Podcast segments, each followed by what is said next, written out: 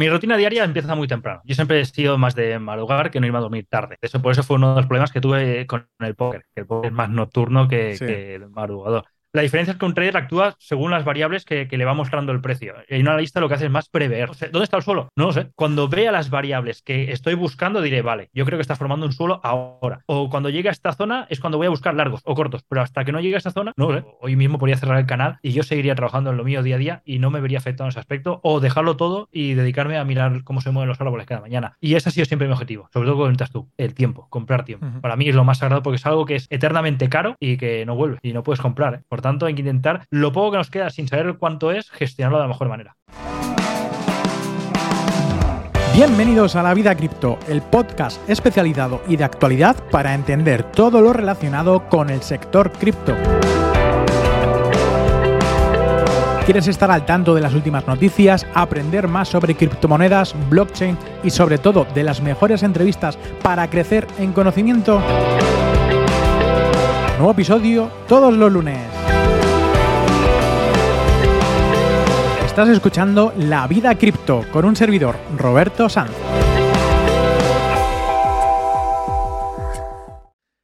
Bienvenidos a todos a La Vida Cripto. Hoy estamos aquí un día más y hoy con una entrevista muy especial con una persona que, bueno, me ha encantado conocerle durante este año 2022 y seguramente que a todos vosotros, si no le conocéis, os va a gustar muchísimo por cómo habla, por cómo se explica y muchas cosas más.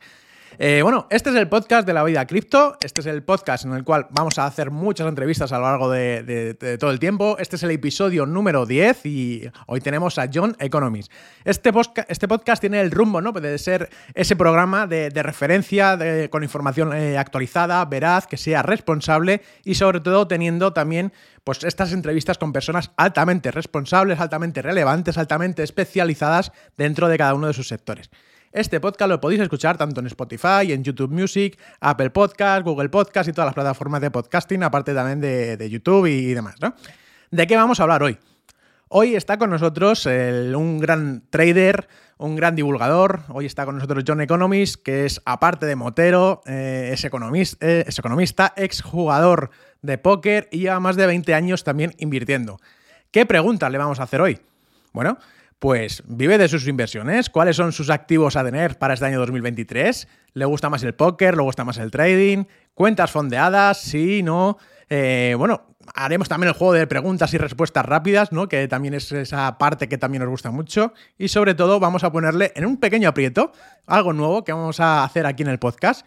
Y es que antes de que empiece la entrevista, tiene que decirnos el precio, si ha subido o ha bajado al final de la entrevista. Así que quedaros aquí para descubrir si el precio que nos va a indicar ha sido bueno, o ha sido malo, ese pequeño trade que va a hacer con nosotros, pues a, ver qué tal se desarrolla. Bueno, John Economist, ¿qué tal? Muy buenas. Muy buenas, Roberto. Pues nada, un placer, encantado de estar aquí contigo y vamos a compartir un rato una charla que será interesante, entretenida y que, que mejor con un crack como tú. Bueno, lo primero, gracias por haber estado aquí con, nosotros. Hoy, un, lunes por la mañana, este podcast se, va a emitir esta misma tarde, así que todas las personas que los estáis escuchando, esto es rápido, rápido. Bueno, muchas gracias por estar por aquí. Ya sé que al fin y al cabo el, tiempo es limitado para cada uno de nosotros y te agradezco enormemente que hayas estado aquí con nosotros. Lo primero, habrá personas que todavía no te conozcan que como yo hasta este año 2022, hasta el verano, no te conocía y para mí has sido una de esas grandes personas que he conocido, que, sigo en, el canal de YouTube, en otras tertulias que también haces y aportas muchísimo valor. Preséntate para aquellos que no te conozcan. Pues bueno, tengo 38 años y como bien comentas, sí, llevo ya un tiempo ya en el tema de economía e inversiones porque empecé muy joven, con 16, y ahí me empecé a enganchar, empecé a descubrir lo que es el mundillo y a probar todo, desde inversiones, scalping, muchas metodologías. Aparte, me gustaba mucho la economía, iba estudiando. Y bueno, hasta entonces yo siempre me iba moviendo por mis cuatro foros, mis, mis tres sitios. Claro, en aquella época no existían las redes que existen hoy en día. Y todo surgió a finales de 2021, principios de 2022, que un, que un amigo que, que se creó en su momento su canal me dijo, ¿no te animas a, a, crearte un canal de YouTube y a explicar todas tus, tus fricadas, como tú dices? Yo, ¿quién va a mirar esto? ¿Quién va a mirar esto? Dice, sí, sí, tú créate lo que otro, porque yo a un, a un grupo reducido de amigos les enviaba el vídeo que hago cada día en YouTube, se los enviaba a ellos respecto a lo que esperaba para ese día, qué creía que iba a pasar, un poco resumen de lo que había pasado las últimas horas y lo que preveía que podía influir en las siguientes. Y nada, empecé en 2022, creé el vídeo, empezó a tener muy buena aceptación y, sí que es verdad que gracias al canal, es una de las gracias que doy, he conocido gente tan interesante como tú, eh, que conocí presencialmente en Madrid y, encantado. Y de momento muy bien y me estoy divirtiendo con el canal y, sigo con ello. Bueno, eh, di cuál es el canal porque sí es verdad que es uno de los canales más jóvenes, como digo yo, eh, con más seguidores y con tanto engagement. O sea, hay muy pocos canales que que subes un vídeo y que realmente de, todos los seguidores que tienes, prácticamente todos los ven en, las siguientes horas. Es, algo de admirar y es algo que mucha gente, pues bueno, si, si está ahí arriba, como, como eres tú, es tu, caso, hay mucha gente que, te sigue y que te comenta y que es algo que todos aquellos que no nos estéis escuchando, cuando veáis sus vídeos, lo vais a entender. Porque haces unos análisis muy, muy buenos. Bueno, ¿nos puedes decir un poco a qué te dedicas profesionalmente, porque bueno, tendrás así un poco la faceta un poco más friki, ¿no? del mundo trading y, demás, pero ¿te dedicas a alguna otra cosa? ¿Te dedicas solamente a hacer trading? Cuéntanos. Sí, yo siempre lo comento, cuando empecé con 16, 17 años ya empecé a ver, de la, poca información que había ya empecé a intuir que esto no era sencillo. Ya, no era simplemente apostar a qué va a hacer el partido de fútbol del fin de semana, había mucho más detrás. Y bueno, empecé a estudiar, empecé a estudiar, había muy poca información en aquella época y me di cuenta que el proceso iba a ser lento y difícil. Y es de, hecho algo que siempre comento cuando alguien me pregunta, digo, todo y que parezca que es algo muy accesible, muy rápido, es, un proceso lento. Es, muchas veces se compara con, sí, si a un médico que es, cada ocho años hace su primera operación en real, eh, claro, ¿cómo es que un trader con tres meses de formación ya puede empezar? Pues bueno, para hacer un símil es, es, complicado. Entonces en aquella época ya vi ya que la cosa estaba bastante difícil. Dije, bueno, ¿qué puedo hacer que me guste? En aquella época estudié informática y tal, ¿Qué puede hacer que me guste que pueda darme aquella, seguridad, aquel colchón que tenga detrás para poder seguir eh, profundizando en el tema económico, en el trading, sin tener esa presión de ya empezar a tener una edad 20, 21, que quizás ya tenga que empezar a decir, bueno, habrá que hacer algo, no puedo estar aquí todo el día de pantalla en casa sin hacer nada. Y en aquella época me preparé una oposición a funcionar Genitat, eh, me la saqué y entonces, como tenía unos horarios muy buenos porque trabajaba muy poco y tenía mucho tiempo libre. Entonces ahí pude decir, bueno, prácticamente ya como el que dice, podría profesionalizar el trading sin tener que estar dependiendo, porque al principio es muy complicado depender de los ingresos que puedas tener del link y solo con ello poder mantener los gastos del día a día. Y, gracias a, esa a, poder compaginarlo de esa manera fue cuando pude empezar cada vez más a profesionalizar el trading hasta el día de hoy que ya tengo ya eh, inversión, bueno, todo lo que es mi procedimiento de trabajo hecho con inversiones en distintos sectores, distintas formas de, ciclos de inversión. Eh, tengo titulación, me, me, he sacado durante muchos años muchas titulaciones, de hecho desde gestor de patrimonios a nivel internacional, que, podría ejercer como, como tal o trabajar en bancos, pero mm, nunca me he visto mm, teniendo un horario de, de, 9 a 4 o, más bien, por, pendiente más bien por la formación ¿no? que puedes aprender ¿no? de todo ello. Sí, sobre todo, sí, sobre todo por la formación y por el hecho de que siempre me acostumbré a intentar como... yo creo que el secreto de estos 20 años de no haber parado y seguir profundizando y aprendiendo es por el hecho de que siempre la inquietud de poder hacer y dirigirme hacia donde a mí me gusta. O, por ejemplo, hay medio épocas que he estado muy focus en operando opciones, otras en futuros, otras en divisas. Ahora yo recientemente me considero muy novato porque entré muy, muy, hace muy poco al mundo de criptomonedas. Pues hay un abanico por delante por descubrir que esa motivación del día a día es lo que me hizo eh, centrarme más en mi, modo más freelance del trading y dedicarme más a lo mío que no poder de, ejercer de esos trabajos, pero en, cambio seguir con mi línea. Y nada, y estoy sobre todo en tema inversores a full desde hace ya muchos años. O sea, ya no te dedicas a ninguna otra cosa, ya estás dedicado íntegramente a, las full inversiones. sí, sí, sí. Sí, sí que es verdad que con suerte. Gracias. Sí, es verdad que con suerte eh, siempre el, trabajo que yo tenía de, de funcionario, el trabajo era tan poco en tiempo horarios que es totalmente compaginable. Y de hecho, eh, a los inicios me iba muy bien para salir, como yo me llamaba, el efecto cueva, porque yo realmente yo me encerraba en mi casa, en la, oficina, de lunes a viernes y no salía. Y claro, el hecho de, de verme obligado de salir un día cada X tiempo para, como para ver un poco el exterior, me venía bien a, temas mental y temas psicológicamente me, me, llegó a ayudar mucho para hacer como un poco de, de, limpieza. De decir, bueno, sales un poco, te despejas y ¡pum! otra vez full a la cueva.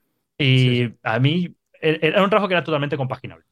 Ahora, eh, eh, bueno, ahora creas también contenido en redes sociales, en bueno, en, más bien en YouTube, ¿no? Es donde más activo te encuentras, sobre todo los vídeos en directo. No sé si lo haces en directo o es, un vídeo grabado, pero realmente prácticamente todos los días vas, dando la información, ¿no? Eh, de los últimos meses yo te he visto que cada día has ido publicando un, vídeo y con, la información. Ahora bien, cuando estás publicando todo este contenido, ¿cuál es ese proceso de trabajo? Tú haces por la mañana, te informas, ves el periódico, ves las noticias del día, te vas marcando tus operaciones en, gráfica, ¿qué es lo que haces para luego decir, oye, me pongo delante del ordenador y empiezo a grabar, le doy al botón rojo de grabar, termino, edito tres, cuatro cosas y lo subo a YouTube? ¿Cómo es ese proceso que tú haces todos los días? Vale, mi rutina diaria empieza muy temprano. Yo siempre he sido más de madrugar que no irme a dormir tarde. Eso, por eso fue uno de los problemas que tuve con el póker, que el póker es más nocturno que, el madrugador.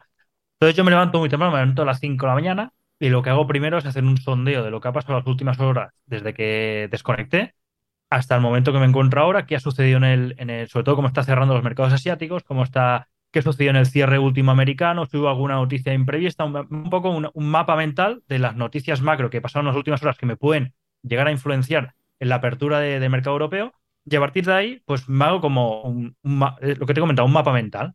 A partir de ahí tengo la idea, hago un resumen de lo que puede impactar más y a partir de ahí veo lo que va a venir las próximas horas. Las horas, por ejemplo, los días, por semanas que tenemos noticias importantes, lo que puede afectar. Cuando tenga parte macro hecha y una visión de cómo invertiría yo solo mirando parte macro, pues puede venir por aquí, la, la, presión puede venir por este tipo de mercado, por este tipo de sectores. Una vez tengo la visión macro, voy al gráfico. Entonces empiezo a plasmar qué es lo que ha pasado solo en el gráfico. ¿Qué ha pasado las últimas horas? ¿Cómo está el mercado? Depende, pues si opero divisas, opero criptos. Me hago una idea también de cómo está todo y en qué situación se encuentra, según también mi forma de, trabajar y operar. Y después cuando hago la fusión de las dos, y es cuando digo, vale, hoy la previsión que hay es esto, esto, esto, pero por el macro tengo que alterarlo, no tengo que alterarlo, entonces ahí me hago la visión. Y después entonces cuando ya tengo esa visión, antes lo que hacía era grabar el vídeo, se lo enviaba a mis compañeros, ahora hago lo mismo, grabo el vídeo y se lo envío al familiar que me hace la edición y ya está. Entonces, cuando acabo, que eso más o menos son las siete y media, una cosa así, siete y cuarto, todo lo que hago me, me, despejo un poco, me doy un paseo, estoy con la peque, que la, he visto para el colegio y tal, y a partir de las 8 cuando abre Frankfurt, ya pues preparado para la sesión de London. Entonces ya mm, en ese impasse de descanso me iré, me quedo con las cuatro cosas que me hace un poco reestructurar cómo va a ir la, la sesión o cómo la preveo, cómo la voy a enfocar, y a partir de ahí a trabajar.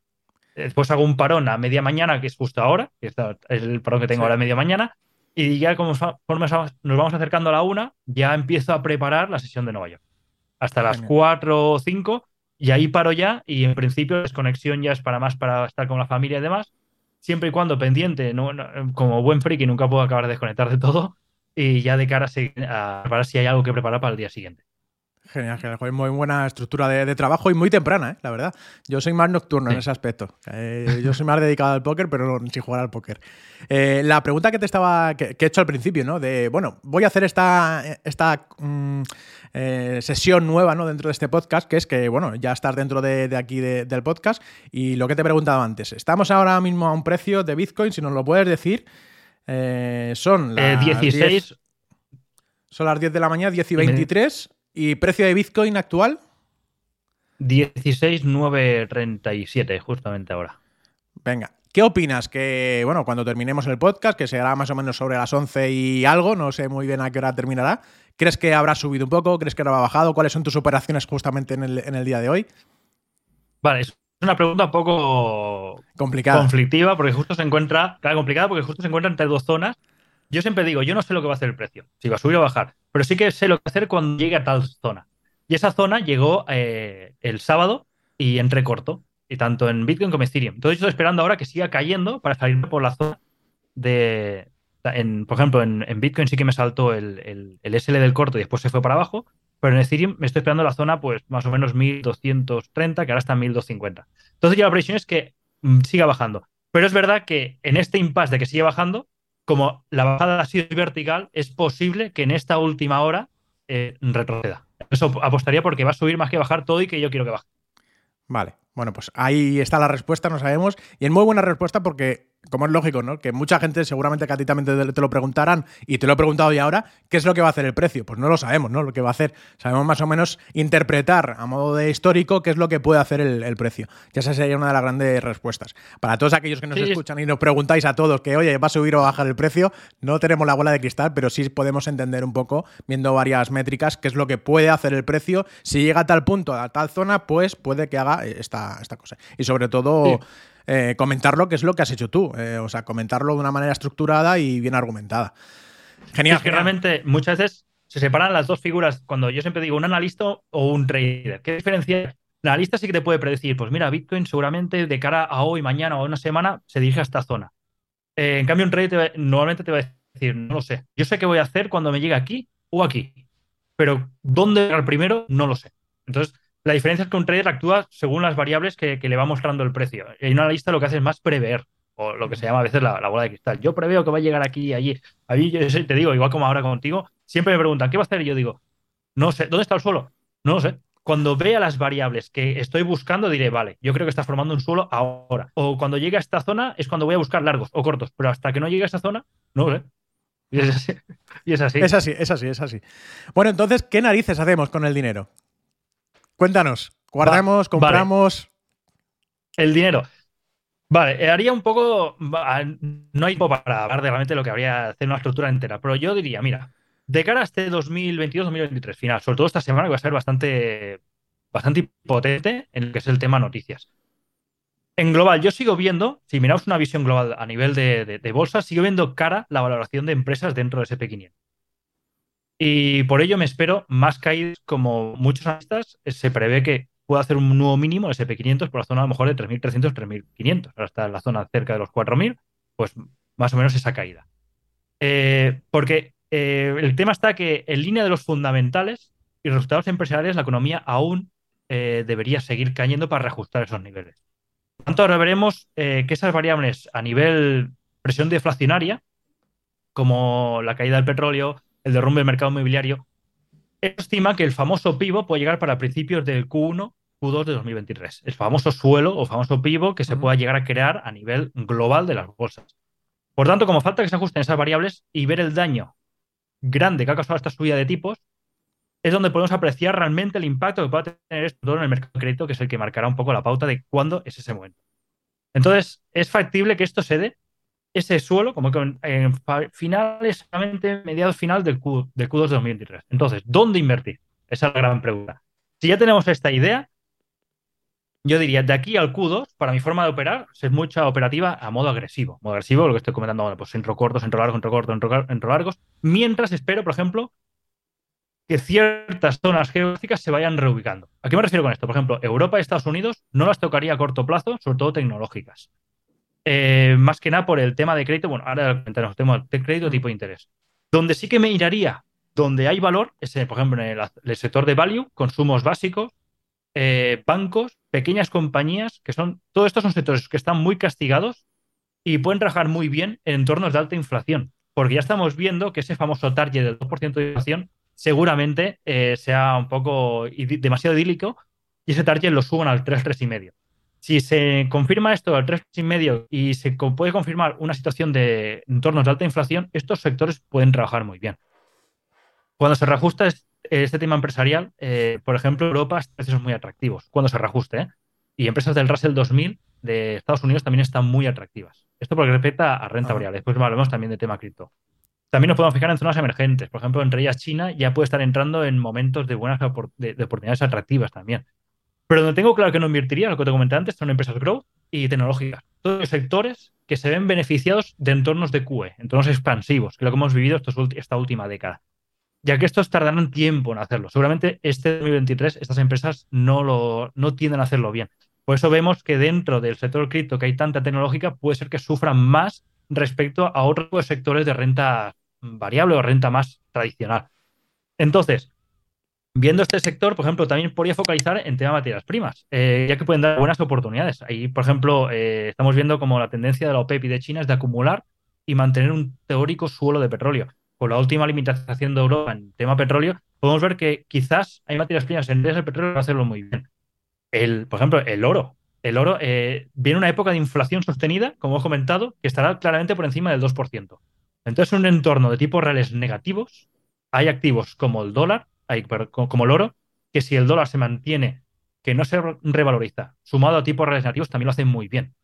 También dicen, a nivel de renta variable, ¿también que puedo invertir a nivel de renta variable? Pues tenemos también valores atractivos en la deuda americana. Sí que es que aquí hay que vigilar con el, ojo con el tipo de cambio. Y si eres mm, la zona euro, también puedes tener algo menos atractivo, pero más estable en protección de tipo de divisas en la deuda alemana, por ejemplo. Pero en general, en resumen, seguramente de cara al segundo semestre de 2023 empecemos a ver grandes oportunidades en renta variable en estos sectores que te he dicho, que sobre todo más tecnológico y criptomonedas. Sobre todo para el segundo semestre. Para este primero me centraría en lo que te he comentado y sobre todo trades a modo más especulativo pueden estar dando muy, bastante buenos beneficios. Y si vamos de cara a estos tipos reales negativos, activos como oro, y si se pierde la confianza, que es un dato importante, en todo el tema de gestión de, a nivel de bancos centrales, activos como Bitcoin pueden dar un repunte. Genial. Eh, muchas personas se equivocan o no conocen muy bien cuál es esa perspectiva de que cuando el mercado financiero en el día a día, en el día, a día baja, no lo, no lo ve en su día a día cotidiano. O sea, sigue yendo a la panadería y a la panadería no le han subido todavía esa barra de pan, digámoslo así. ¿Qué es lo que está pasando justamente en este último año? Que la inflación aquí en España ha subido una barbaridad. En estos dos últimos años, prácticamente ese 10-10%. Eh, se está empezando a ver ahora en el día a día que las personas cada vez tienen menos capital o menos dinero para poder afrontar su día a día. O sea, realmente pagar la luz, pagar la hipoteca, pagar eh, la comida. ¿Cuánto tiempo crees que va a terminar o cuánto tiempo de recesión o cuánto tiempo de este mercado tan malo, tan, de tanta crisis que vamos a tener, se va a efectuar? ¿Estamos ya en ello? ¿Va a empezar ahora? Porque los mercados todavía siguen bajando. ¿Cómo crees que va a afectar todo esto a las personas, a los españoles? Al nivel de ciudadano, como bien has comentado tú, la bolsa suele ir adelantada a esos aspectos. Y dentro de, y, dentro de partes geográficas también hay distintos ritmos. normalmente siempre Estados Unidos va por delante de Europa. Pero es que dentro de Europa, España suele ser de las últimas. En la crisis de los 70-80, en la crisis del 92, las Olimpiadas, en la crisis del 2000, por ejemplo, la última, la más reciente, así fuerte, la de subprime 2008-2009, empezó a notar el golpe en 2012-2013. O sea, cinco años después, cuando ya países ya estaban como que el que dice haciendo suelo y saliendo, fue cuando empezó a darlo. España vamos muy en ese aspecto por el tipo de, economía como está eh, asentada y, la economía base es, va, va, va con va con retraso. Entonces, ahora estamos ya notando, ahora que se dice que España, por ejemplo, tiene menos inflación, eh, tenemos menos inflación, pero veníamos subiendo mucho más que la media europea. Por lo tanto, ya nos toca un poco subir menos, pero claro, el, el, el total es superior. Entonces, empezaremos a notarlo seguramente ahora, a principios de 2023. De, hecho, es algo que siempre se comenta cuando vas por ahí a muchas charlas a charlar, de que la gente realmente eh, vas por cualquier sitio, está todo lleno. Y este fin de semana que ha sido puente, prácticamente en muchos sitios eh, el alojamiento va a reventar.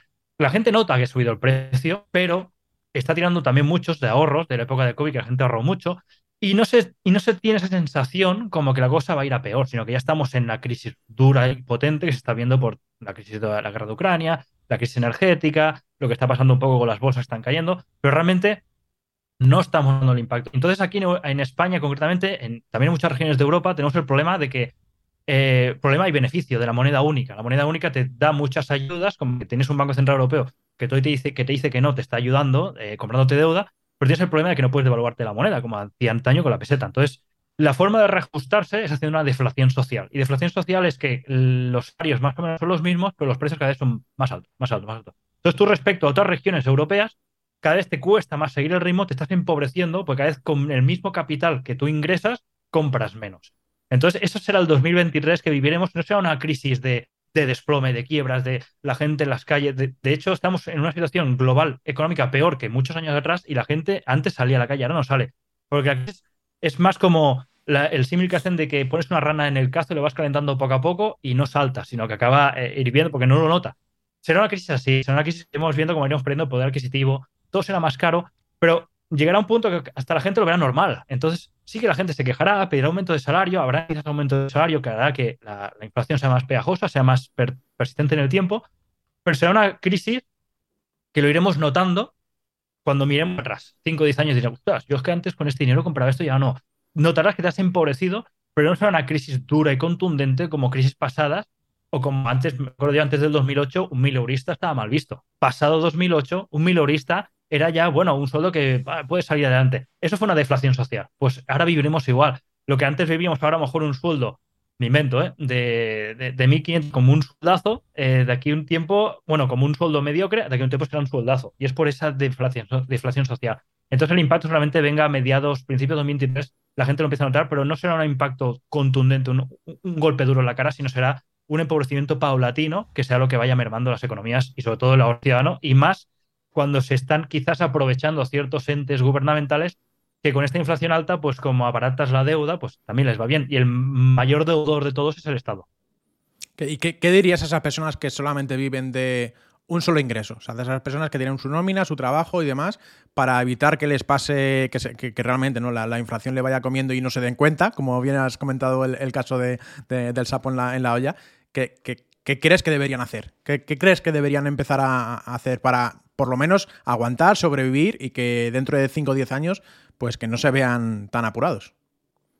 Siempre lo que se les suele recomendar es que la, gente no, se puede estar, estancarse es morir. Siempre hay que intentar evolucionar, intentar ver qué realmente tú conoces o sabes o tienes un conocimiento que pueda ser buscado o que te guste de algún sector, intentar profundizar, mejorar, intentar cambiar de faena, no tener miedo a desplazarse, moverse geográficamente, pero moverse, porque el estancarse y quedarse quieto será, es bastante malo porque ya te digo, la, la, la clase media va a intentar, eh, eh, va hacia un camino a desaparecer y la, la brecha salarial cada vez sea mayor entre los que tienen mucho, que tienen poco. Entonces, intentar moverse, no sé, yo, yo te digo, en, mi caso personal, yo llevo mucho tiempo encerrado en mi cueva y ahora he descubierto que explicar mis, eh, mis, fricadas a la gente, hay gente que le, que le gusta y le interesa, pues era algo que a lo mejor tenía impensado, pues hay gente que tiene mucho potencial en muchas cosas, en otros sectores, y que no tenga miedo a, a aprender, a descubrir cosas nuevas, a salir de la zona de confort porque en estos momentos siempre se, dice que en épocas duras es cuando realmente cuando viene lo bueno, la gente que ha trabajado ahora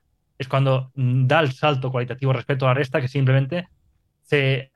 Situaciones hay muchas, ¿eh? pero para no generalizar, pero mucha gente que ya se coge una figura de un poco de víctima, decir, es que yo no puedo hacer nada más o no tengo mejores expectativas, no puedo hacer nada mejor, cuando todo el mundo puede hacer cosas mejores y, y más ahora con toda tecnología como en su momento en Internet y ahora con el tema blockchain, cripto, hay muchas oportunidades, hay muchos negocios y oficios que van a aparecer en estos tiempos que realmente ahora no hay muy poca gente que tiene conocimiento muy bueno del sector porque es un sector nuevo. Entonces, es muchas oportunidades. Pues estudiar desde programación si te gusta, blockchain, marketing, es que no tiene nada que ver. Es que yo no sé dibujar gráficos, que no todo es el trading. Hay mucho dentro del sector. Y, diría, sobre todo, como recomendación así para resumir, que la gente no, no, no se conforme, no se estanque y, y, lo intente. El no ya lo tiene, por tanto, lo intente porque la situación que vamos a atender es ir empobreciéndonos. Y si no te espabilas, la situación va a tender a empeorar más que a mejorar. Pues ya sabes, levántate del sillón, levántate donde estés, empieza a hacer cualquier otra cosa diferente, porque esto no hace más que empezar y la economía, pues eh, habrá momentos buenos, habrá momentos malos, y como dice John, el estancarse es lo peor que puede haber, siempre hay cosas que, que mejorar, siempre hay cosas que hacer, y tener un segundo o tercer ingreso extra trabajando más horas o echándole más horas que, nadie, pues te, lo va a agradecer con el tiempo. Sobre todo, como has dicho tú, a través de un hobby se puede monetizar, de cualquier otra actividad, a cualquier otra manera y te van a abrir eh, o te va a abrir la mente de una manera totalmente diferente. Te quiero preguntar, John, ¿cuáles son eh, esos activos que tendrías para este año 2023 en tu cartera? Activos, pues mira, yo tengo diversificada en muchos sectores. Tengo desde la parte de inmueble, que siempre, sobre todo aquí en España, hay una, hay una tradición muy eh, eh, enlazada con el tema de los inmuebles. No hace falta ser propietario por completo. De hecho, ahora con los NFTs también hay posibilidad de hacer tokenizaciones, partes. Bueno, hay, una variedad inmensa. Tengo una parte ahí. Otra parte tengo en, en parte materias primas, por ejemplo, el, oro. Voy entrando, saliendo, voy acumulando, saliendo. Ahí también tengo una parte. Renta variable tengo voy pivotando en sectores. Ahora eh, me protegí más en todo tema cuando yo siempre lo divido en tres cestas. La cesta de los stocks, más renta variable, más, eh, más cíclica. Después tengo una parte más de protección, tema commodities o tema mm, eh, moneda, por ejemplo, cuando ya en noviembre salió Powell, noviembre pasado, el de 2021, salió Powell a decir que había que hacer un cambio porque se estaba yendo de las manos la inflación y iba a empezar un cambio en el, modelo expansivo. Pues cuando suceden estos, esos discursos ya son indicativos de que las materias primas, por todo lo que pasó con el COVID y, sobre todo la moneda, valor reserva del dólar, iban a cambiar. Eso es una cesta que suele protección, hacer mucha, muy buena protección. Y cuando estamos entrando ya en periodos de recesión o que se deshincha un poco esa inflación, las commodities empiezan a perder fuelle y empieza a ganar mucho lo que es variable, ahí, perdón, fijo, renta fija, con, con, protección previa para volver a dar el salto a esos sectores castigados que pueden venir dentro de unos meses.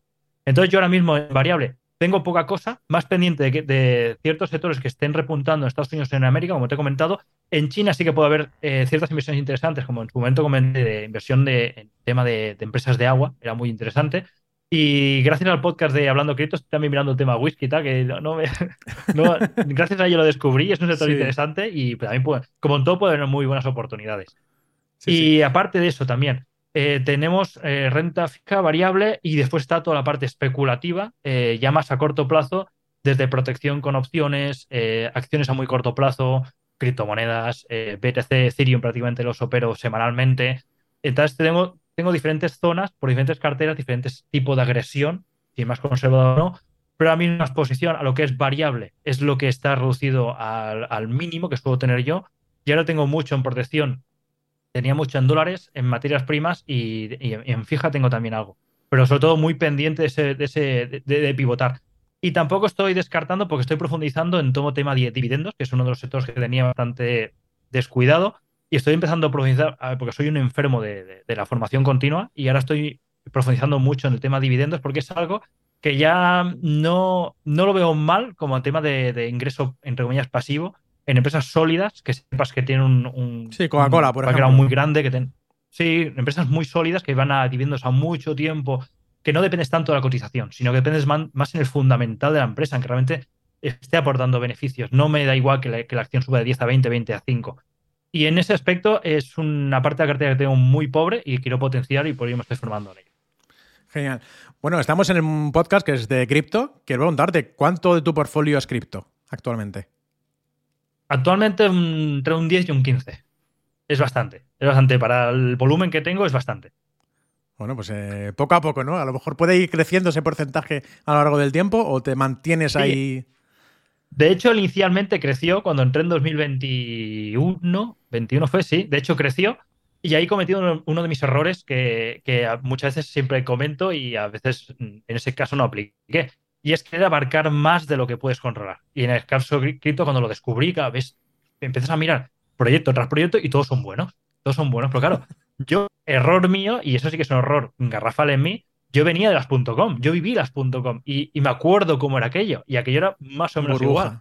Todos los proyectos eran, vamos, eh, iban a reventar la tecnología, iban a reventar la vida que teníamos hacia eso. Era un salto. Y claro, de esos proyectos quedaron cuatro. Pues en parte mm, caí otra vez en la trampa de aquella época y me encontré en una situación que estaba invertido en muchos eh, proyectos y fue cuando me di cuenta y tengo que ver a aplicar la, máxima de que cuando puedas controlar un proyecto, todo lo que se mueve en torno a él, a redes, desarrolladores, GitHub, todo lo que puedas, puedes, perfecto. Segundo, puedes, tercero, cuarto, hasta que veas que digo, hasta aquí. Porque todo lo que no puedas controlar, eh, el mundo cripto va muy rápido, muy rápido. Y como no estés pendiente del proyecto, no te das cuenta de que han desarrollado para bien o para mal, han dejado de invertir para bien o para mal y, con inversiones dentro, pues te puedes coger los dedos. Y eso fue uno de los problemas y uno de los errores que cometí en cripto. Por eso redují un poco y ahora estoy entre un 10 y un 15. Sí, sí, bueno, es complicado, ¿no? Porque bien has dicho tú que el mundo cripto va muy rápido. Yo no sé cómo, cómo de rápido va del día a día, pero para hacer una comparativa, el mundo cripto parece ser que en, un mes es como si fueran seis meses o incluso un año ¿no? de, las empresas tradicionales. Es, tú entras a ver un proyecto nuevo y dices, guau, ¿y esto? ¿Y esto cómo lo habrán hecho? ¿Y esto no sé qué? O sea, es como una tecnología punta de lo más punta que, que conocemos a día de hoy. Eh, te quiero preguntar, porque ¿cómo es tu vida cripto? ¿Sueles trabajar solamente en base a inversiones? ¿Sueles también eh, hacer trading con, ellas, que entiendo que sí? Eh, ¿Solamente inviertes a largo plazo? ¿Gastas cripto? ¿Compras, vendes con, compañeros, con amigos? ¿Cómo es tu vida cripto en ese, en ese aspecto? Vale, en ese aspecto está la parte especulativa, como has comentado tú, sobre todo Bitcoin y Ethereum son las que tradeo semanalmente. no diario, porque por el tema de operativa no es una operativa diaria agresiva, pero sí que semanalmente es raro que no produzca algún trade tanto arriba como a largos como a cortos. O sea, es mm, realmente. Ahora mismo no tengo ninguna de las dos mm, monedas a largo plazo hasta que no vea que realmente tenga indicadores de que estamos haciendo un suelo. Entonces ahí para crecer mi parte de la cartera a largo plazo en criptos. Pero ahora mismo en largo plazo a cripto eh, no tengo nada. Estoy esperando justo la señal para poder entrar en proyectos que me interesan, como podría ser, por ejemplo, eh, me gusta, Matic me gusta, BNB, no por el proyecto en sí, pero sí por el monstruo que tiene detrás. Entonces, y aparte, claro, está, ya hemos comentado Bitcoin y Ethereum, pero ahora mismo es el portfolio a largo plazo, lo tengo fuera hasta que no vea una señal realmente de suelo. Y entonces, a partir de ahí, ya de cara seguramente al año que viene empezaré a volver a estudiar un poco el tema proyectos, hacerlo bien y entrar en pocos y que pueda controlar. De mientras sigo con Bitcoin y Ethereum a la vez que seguramente ya empieza a abrir ese porcentaje de cartera que a lo mejor ampliará ese 10-15% en ya más a medio largo plazo en BTC y Ethereum. Oye, ¿cuál es ese el secreto del éxito que tienes para ser tan buen trader? Ese olfato que tienes, que, realmente lo que vas diciendo parece que se va cumpliendo ¿no? en, gran medida. ¿Cómo, lo haces? No, solamente es lectura soy, un, eh, soy un devorador de lectura. Mm, de, hecho, gasto a muchas veces. ¿Tú cómo, eh, cómo te formas? Yo, ¿me formo? Es que no paro, no paro. Yo no hay mes que compre cursos o, y libros me hincho a comprar siempre. De hecho, el último curso que compré es de lectura rápida porque es que no doy abasto. O sea, compro más que leo. Entonces, siempre se me van acumulando y siempre los miro y me da rabia de no poderlos leer porque estoy a lo mejor liado con dos o tres el tema está, mucho de lo que a veces pienso o, razono sin tener ningún fundamento eh, realmente lógico, técnico detrás, es por la experiencia en sí, por haber vivido escenas que me recuerdan mucho a, situaciones previas. O, el hecho de haber estado tantas horas delante de un gráfico, ver cosas que, por lo menos no sabes lo que va a pasar, pero te, te, salta la precaución, te salta ese chivato de decir, uff, aquí pasa algo. Entonces la mayor protección que siempre he encontrado es cuando algo no me gusta, lo miro desde afuera, retiro diversifico capital y esto lo tengo como ahí en, el congelador, a ver qué está pasando. En su momento, por ejemplo, me pasó con Terra Luna. Terra Luna, me acuerdo yo, yo no sabía que iba a pasar lo que pasó, pero una, una semana o dos antes, yo en Terra era de, las altcoins que invertía en el día a día. Entraba, salía, entraba, salía, porque movía muy bien. Empezó un mes antes, un mes y medio, dos meses, dos meses sobre todo, a entrar mucho capital institucional. Entonces, cuando entraba mucho capital institucional, movía muy bien. Entonces, se parecía muy, mucho a los, a los patrones que trabajo en Forex. Y prácticamente mm, trabajaba igual un Forex que, que, Terra Luna. Pues dos semanas antes de que pasó lo que pasó, dejó de hacerlo. Dejó de, dibujar la exactitud, hacía barridas raras, movía, movía diferente. Y, lo que me enseñó la experiencia es decir, me aparto, veo lo que va a pasar, a lo mejor va a volar y va a hacer un por 20, no lo sé, como que se hunde, no lo sé, pero algo va a pasar. Y me acuerdo que avisé a 4 o 5 mil, es decir, me dejo de operar Terra Luna porque mm, lo veo raro. Pues pasó eso. Pues muchas veces que comentas que di, es, es por sensaciones que como que un déjà vu, como que ya las he vivido o que me recuerda a ciertas escenas que me llaman sobre todo a precaución. Y es el, el hecho de que el friquismo este estar todo el día de informado, qué pasa aquí, qué pasa aquí, te hace ver un poco un panorama y decir, bueno, esto te hace como eh, no predecirlo, pero sí intentar ver qué que, que, sobre todo yo mido mucho por la herencia del póker, en probabilidades y escenarios. Y siempre mido probabilidades y escenarios. Cuando tengo las probabilidades en mi contra, o el escenario que no me gusta o que no prevalece está a favor respecto al mío, eh, precaución y fuera, precaución y fuera. Entonces es una cosa que me ha, ayudado a seguir aquí 20 años después y, y que se me siga gustando y que siga vivo. Sobre todo el, tiempo ¿no? que le dedicas, que si es mucho tiempo es lo que tú dices, que ya te, ya te suena de algo, ya lo has vivido, ya sabes reconocer esos patrones de, forma mental eh, porque crees que eso va a hacer, va a subir o va a bajar, porque se está comportando de la misma manera el precio, la liquidez está justamente concentrándose. O sea, eso son, como dices tú en los vídeos, horas de vuelo, ¿no? Y realmente, realmente es así. Oye, que te quiero preguntar, ¿cuáles son, cuáles han sido esos dos, tres días más divertidos, más emocionantes que hayas tenido en, el sector cripto o en el sector del forex? Algo que digas, bueno, durante toda esta trayectoria eh, marco estos dos momentos porque para mí fueron muy, muy buenos. A nivel de buenos, mm, no podría quedarme con alguno en concreto en forex y en opciones y futuros porque ha sido mucho tiempo. Pero en, en criptos me quedo cuando lo descubrí. El día que. Mira, piensa que en 2011, eh, uno de los compañeros que los cooperaba entonces me habló de BTC. Me dijo, hay una, hay una moneda digital que dicen que un amigo mío que es muy friki informático, que esto lo va a petar, que me dijo, ¿qué te parece si le metemos mil euros? Y yo dije, tonto de mí, no mire nada. dije, qué manera de tirar mil euros, tío. Déjalo, déjalo. Claro, no sé, en aquella, imagínate. También es verdad que a ver quién hubiera aguantado mil euros desde aquella época hasta ahora, pero bueno. sí, sí. Entonces, desde aquel entonces, cuando empecé a indagar en 2011, para mí fueron, no sé si unos días, pero unas semanas muy divertidas porque descubrí un mundo que yo en la cabeza me hizo un cambio. Porque yo hasta ese entonces las criptomonedas las tenía asociadas, por ejemplo, a las opciones. Eh, hay un tipo de opciones que son muy casineras, del rojo-negro o rojo-negro. Pues eh, que totalmente siempre son, no son recomendables porque son es especulación pura y dura, no es nada de trabajo y son al azar, eso es eh, azar solamente. es totalmente azar. Pues yo por aquel entonces tenía totalmente que cripto era eso. O sea, era, era, un, era, un, era un casino total, no, no servían para nada, no había nada detrás, era puro humo. Y aquellos tres días, bueno, unas semanas previas, cuando empecé a descubrir, me hizo un chip la cabeza que disfrutaba como un niño, porque cosa que iba descubriendo, iba diciendo, hostia, ¿y esto? ¡Ostras! ¿Y esto? Y disfrutaba con un niño. Aquella semana prácticamente estaba todo el día, aparte de la sesión diaria, eh, descubriendo información, información. Me metía en cursos, en grupos, y esto, y esto, y la blockchain, pero esto se puede hacer? ¿Y esto? Y, y, yo disfrutaba como un niño y fue lo que me, realmente me enganchó. Y dije, bueno, esto tiene potencial, hay que sentarse, hacerlo bien y empezar a trabajarlo. Y aquello para mí fue de lo más divertido en tema cripto que recuerdo, los primeros días, semanas. Sí, sí, bueno, son momentos muy buenos cuando cuando tienes esa emoción por, porque cuando has conocido algo nuevo, ¿no? Igual que cuando conoces a una persona que te emociona esa persona y quieres conocerla más, ¿no? Pues justamente pasa, pasa exactamente lo mismo con, cuando a mí también me, se me, me llegó mi madre y me dijo, he invertido en Bitcoin. Dije, mamá, lo primero que hice fue, mamá, ¿qué has hecho? Pero luego empecé a, investigar y justamente lo que, lo que tú has comentado. Mm, todos tenemos... un inciso, un inciso, yo me quito el sombrero con los casos como el tuyo, que son los padres los que le dicen al, al hijo, eh, Bitcoin, Ethereum. Yo alucino, ¿eh? Yo alucino. No, no, no, no, es de hijo, ¿qué es eso de Bitcoin? No, es, o sea, hijo, he invertido ya en He invertido, fuerte. es que ya, ya ni siquiera se pasó. Me quito el sombrero.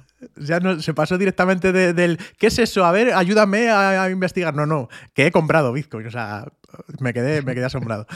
Eh, bueno, objetivo, vamos a, hablar un poco de, los objetivos. cada uno, este es un podcast un poco también más emocional, más eh, de, conocer a las personas. Y me gustaría conocer cuáles son o cuáles han sido tus objetivos, cuáles son los que has conseguido, que tanto trabajo te, hayan, eh, haya suponido, y cuáles son los futuros objetivos que tiene John. Pues mira, cuando empecé en el trading, cuando era joven, el objetivo que tenía era, a mí me encantaba, pues siempre he vivido en ciudad y el fin de semana íbamos a casa mis padres. Y yo veía esa diferencia entre una casa y un piso y decía, yo el día de mañana quiero tener mi casa. casa. Entonces yo empecé en el trading porque me gustaba, pero el objetivo que tenía marcado era construirme una casa. Pues yo en aquel objetivo, justo la crisis subprime, llegué a ese objetivo. Entonces ahí me, me empezó como una crisis existencial, decir, vale, ya he conseguido mi objetivo monetario, el de económico lo tengo, pero me, falta, me faltaba algo. Y justo se juntó con la defunción de, de mi padre y fue cuando lo dejé y como bien has dicho, era motero, me compré una Harley y me dediqué a estar unos años sabáticos, pues viajando por ahí, viajando por ahí, me iba por Europa, me iba por aquí, haciendo mis cosas. Pero siempre me quedó eh, esa espina de decir, estoy enganchadísimo a la economía. Entonces, nada, al poco tiempo fue cuando volví al pie del cañón, ahí a meterle 20.000 horas.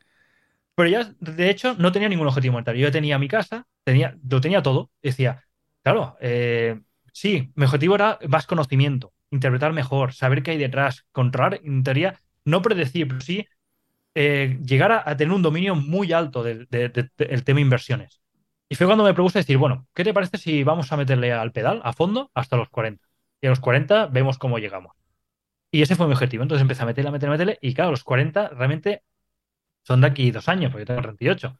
Entonces, eh, sí que es verdad que cuando llego a los 40, en mi cabeza está el aflojar el ritmo. De hecho, eh, he rechazado, desde que ahora soy, entre comillas, más popular, más famoso, he rechazado colaboraciones de que me ofrecían cinco dígitos mensuales por montar copy trading, por montar y lo rechacé. Porque realmente yo salí de mi cueva con la intención de, probar este invento de YouTube, de, hacer un experimento, un hobby, pero no por el objetivo de ganar más, porque de hecho yo, yo con mi vida estoy muy feliz. yo soy contento levantando por las mañanas, viendo qué está pasando al mercado, estar con mi familia, poder depender de decir, hoy no trabajo, mañana sí, gracias a, lo que todos estos años que han venido detrás. Entonces, como objetivos, ahora, eh, a años vista, me gustaría mm, profundizar mucho más en la economía, eh, darle, darle duro estos dos años que quedan y quizás después de dos años aflojar más el tema trading agresivo que estoy todo el día ante el PC y no descartar a lo mejor, no sé, hacer otro tipo de inversiones más a medio o largo plazo, más rollo gestor de patrimonio. No sé, no sé, ese es el objetivo porque ahora ya estoy llegando a esa cifra de 40 que me va a hacer replantear esto. Y de momento me lo estoy pasando bien. Gracias a YouTube, yo siempre lo he dicho, he conocido gente tan, tan maja como tú, que vale tanto la pena. En, en Madrid conocí gente, me, está dando una oportunidad, un, como una, nueva ventana de, caminos que te ofrecen desde hablar, eh, participar en charlas tan interesantes como esta. Eh, no sé. Y, pero de momento es el objetivo, llegar a los 40 a full y a partir de ahí a replantear qué hacer. Cambiar a lo mejor de la manera de invertir, como, como, como he dicho, ahora mismo pues invertir desde casa, pero cambiar la estrategia a invertir en inmuebles o invertir en otro tipo de sectores. No, lo que es a medio y largo plazo más o menos es la misma.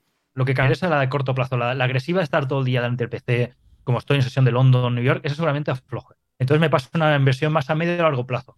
Y entonces, como ya tendré más tiempo, pues hacer como estructuración o planificación más de, de, cartera y otro tipo de economía, como es una economía más, no sé, más pausada. Yo, por ejemplo, hago más el símil, por ejemplo, con gestores más, más grandes como Pablo Gil o gente así que gestionan ya, ya van a otro tipo de ritmo, todo y que siguen estando al pie del cañón cada día, pero no es aquello de, estar todo el día tirando gráfico, gráfico, gráfico, gráfico.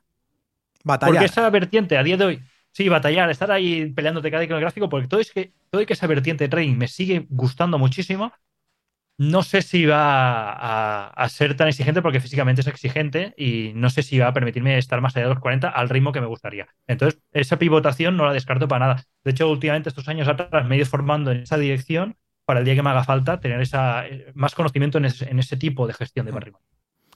Bueno, ¿cómo es tu... Eh, vamos, si empezaras de cero, más bien la, pregunta, ¿volverías a hacer otra vez lo mismo? ¿Empezarías a, directamente en trading de, cripto? Eh, ¿Volverías a empezar otra vez desde Forex o divisas? ¿Qué es lo que harías si tuvieras que empezar otra vez de cero? Si empezara ahora o en 2000. Ahora, ahora. Porque si empezara, claro, ahora lo bueno es que bueno y malo. El excedente, el, sobre, eh, eh, sobre la, cantidad enorme que hay de conocimiento. Antes era un problemón gordo encontrar conocimiento y encima que fuera bueno. Ahora tienes muchísimo conocimiento. Entonces lo que yo haría es decir, vale, cuando tienes poco capital y quieres sacar el rendimiento, tienes que ir a cosas agresivas. Entonces, cosas agresivas y volátiles eh, tenemos perfecto con el mercado de criptomonedas. En el mercado de criptomonedas tienes desde activos muy tranquilos, entre comillas, hasta activos muy volátiles. Entonces yo cogería y me centraría sobre todo en especializarme en esos, activos tranquilos y volátiles. Yo ahora mismo porque llevo muchos años en Forex y en productos ah, tradicionales que, como que dice, eh, los conozco como la palma de mi mano. Sé más o menos cómo mueven, qué días están tranquilos, qué días están raros, qué días están raros. Cosa que en criptomonedas, pues aún me llevo sorpresas porque realmente me, considero muy novato en criptomonedas. Pues me centraría sobre todo ahí, me, centraría en Bitcoin y Ethereum a nivel más como de referente, mirando siempre índices, que son los que más o menos van correlacionados hoy en día, pero sería muy agresivo en, en altcoins. Entonces me centraría sobre todo en formación, que es, primordial, hay que centrarse en formación, no puedes entrar ahí a la torera a operar y menos en, en tema apalancamiento. Y me centraría mucho, sobre todo, si empezar ahora en criptomonedas, que la oportunidad que hay en criptomonedas a nivel de, de rango de activos, desde volátiles, no volátiles, proyectos, no proyectos, o dentro de criptomonedas. Especialmente, hay gente que solo está especializada en NFTs, en, colecciones. es, un mundo tan, tan, tan amplio que puedes dedicarte a lo que realmente te guste y tener oportunidades infinitas ahí dentro. Por lo tanto, yo le metería mucha caña, mucha caña y muy duro al tema de criptomonedas. Pero la gran ventaja que hay de empezar ahora es que hay información la que quieras. El problema que hay que saber un poco filtrarla, porque también puede ser un poco contraproducente. Pero yo lo veo más beneficioso que no antes, que antes prácticamente no había nada y había como la prueba de, había más que la prueba de, probar y fallar, probar y fallar y aprender uno mismo, porque no tenías prácticamente ninguna referencia de información que pudieras un poco mirarla, que no había nada. Pues fíjate que a raíz de, eso, de la formación, eh, eh, yo he estado haciendo una newsletter de forma semanal durante prácticamente un año y medio desde que creé mi página web y ahora la he personalizado. Ahora cada semana pues lo que hago es justamente eso, filtrar toda la información que existe de las noticias, del mundo, de eh, acciones que van haciendo nuevas las empresas, proyectos y demás. Y eso lo estoy comprimiendo todo en una, newsletter, que es una pequeña promo que estoy haciendo aquí, que se llama igual que La Vida Cripto. Tengo tanto podcast como newsletter. Para aquellos que les gusta más leer, pues mira, tenéis ahí la newsletter para que lo podáis, eh, lo podáis leer todas las acciones, todos los movimientos, tendencias, análisis en chain que hago, cómo está el mercado. Y, luego, aparte, el podcast, como, como estáis escuchando o estáis viendo, si lo, estoy viendo por aquí, con estas entrevistas tan, tan especiales. Así que os invito a que suscribáis también a, a, la newsletter, que solamente con esa newsletter vais a saber qué es lo que ha pasado en la última semana en el mercado, en el mercado cripto. Quiero hacerte una pregunta que vamos a entrar un poco también en, el mercado, en el mercado sobre todo lo que está pasando ahora con, la economía de las CBDCs. ¿Que, ¿Crees que el banco va a ser nuestro enemigo? ¿Crees que en este caso el Fondo Monetario puede ser nuestro enemigo? ¿El, próximo enemigo que vamos a tener los españoles y la, humanidad son eh, la falta de privacidad a través de las CBDCs? Está claro que se, el problema de, las DeFi como criptos es que fueron a atacar al negocio de flotación de los bancos. en plan, ibas a atacar a los rendimientos, ibas a, eh, empezaba la guerra por los depósitos. Y realmente ganan de esos depósitos de clientes y comisión. Partiendo de esto, está claro que la tecnología blockchain ha aportado muchas cosas buenas, pero también ha dado herramientas para llegar a hacer un control, un seguimiento más exhaustivo del ciudadano. Y yo creo que el camino que vamos a no mucho tardar, parece que sea algo que veamos muy lejano, pero mm, la moneda, el yuan chino, quizás en 2023, 20, no sé si 24 ya, a lo mejor ya está en circulación y el euro y el dólar todo va detrás. Y la intención que tienen esas monedas, replicando un poco lo que está haciendo el yuan a modo muy agresivo, pero Europa y, América no lo descarto para nada, es aprovechar esa tecnología para hacerla de alguna manera más atractiva, atraer a la gente para tener un mayor control y hasta poder decidir, que es lo complicado, cuándo puedes gastarlo y cuándo no. Entonces tienen un control, una herramienta fuertísima de cuándo pueden estimular o no la demanda, eh, todo. Es que pueden hacerlo todo. Aparte pueden controlar el famoso dinero negro, ese dinero que, no hay nada más privado y anónimo que el dinero en efectivo.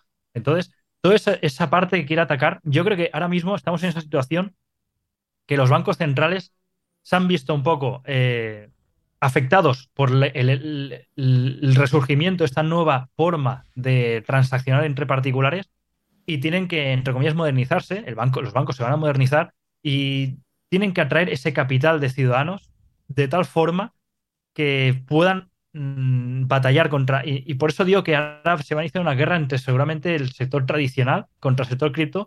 De hecho, a veces se habla de conspiraciones. Yo también a veces he hablado del caballo de Troya, de que había empresas a lo mejor como FTX o tal, que se montaron en su momento para hacer tambalear un poco la, confianza, porque realmente la batalla que, que, se está luchando es por la confianza. Están atrayendo a ver quién consigue atraer la confianza de que un ciudadano puede depositar sus ahorros. Ahora mismo, si vas a cualquier ciudadano, la mayoría lo tienen bancos, porque muy poca gente somos los que realmente nos movemos mucho en, tema, en tema alternativo o DeFi. Pero hasta entonces el tema de los bancos es el que maneja la batuta y el que realmente tiene el dinero. Cuando sabemos que realmente no está, bueno, ese es otro tema, el dinero no está realmente en los bancos, sino que es, es fracionaria. Bueno, hay muchos temas que podríamos comentar. Toda la cuestión, resumiendo, que siempre me voy un poco por...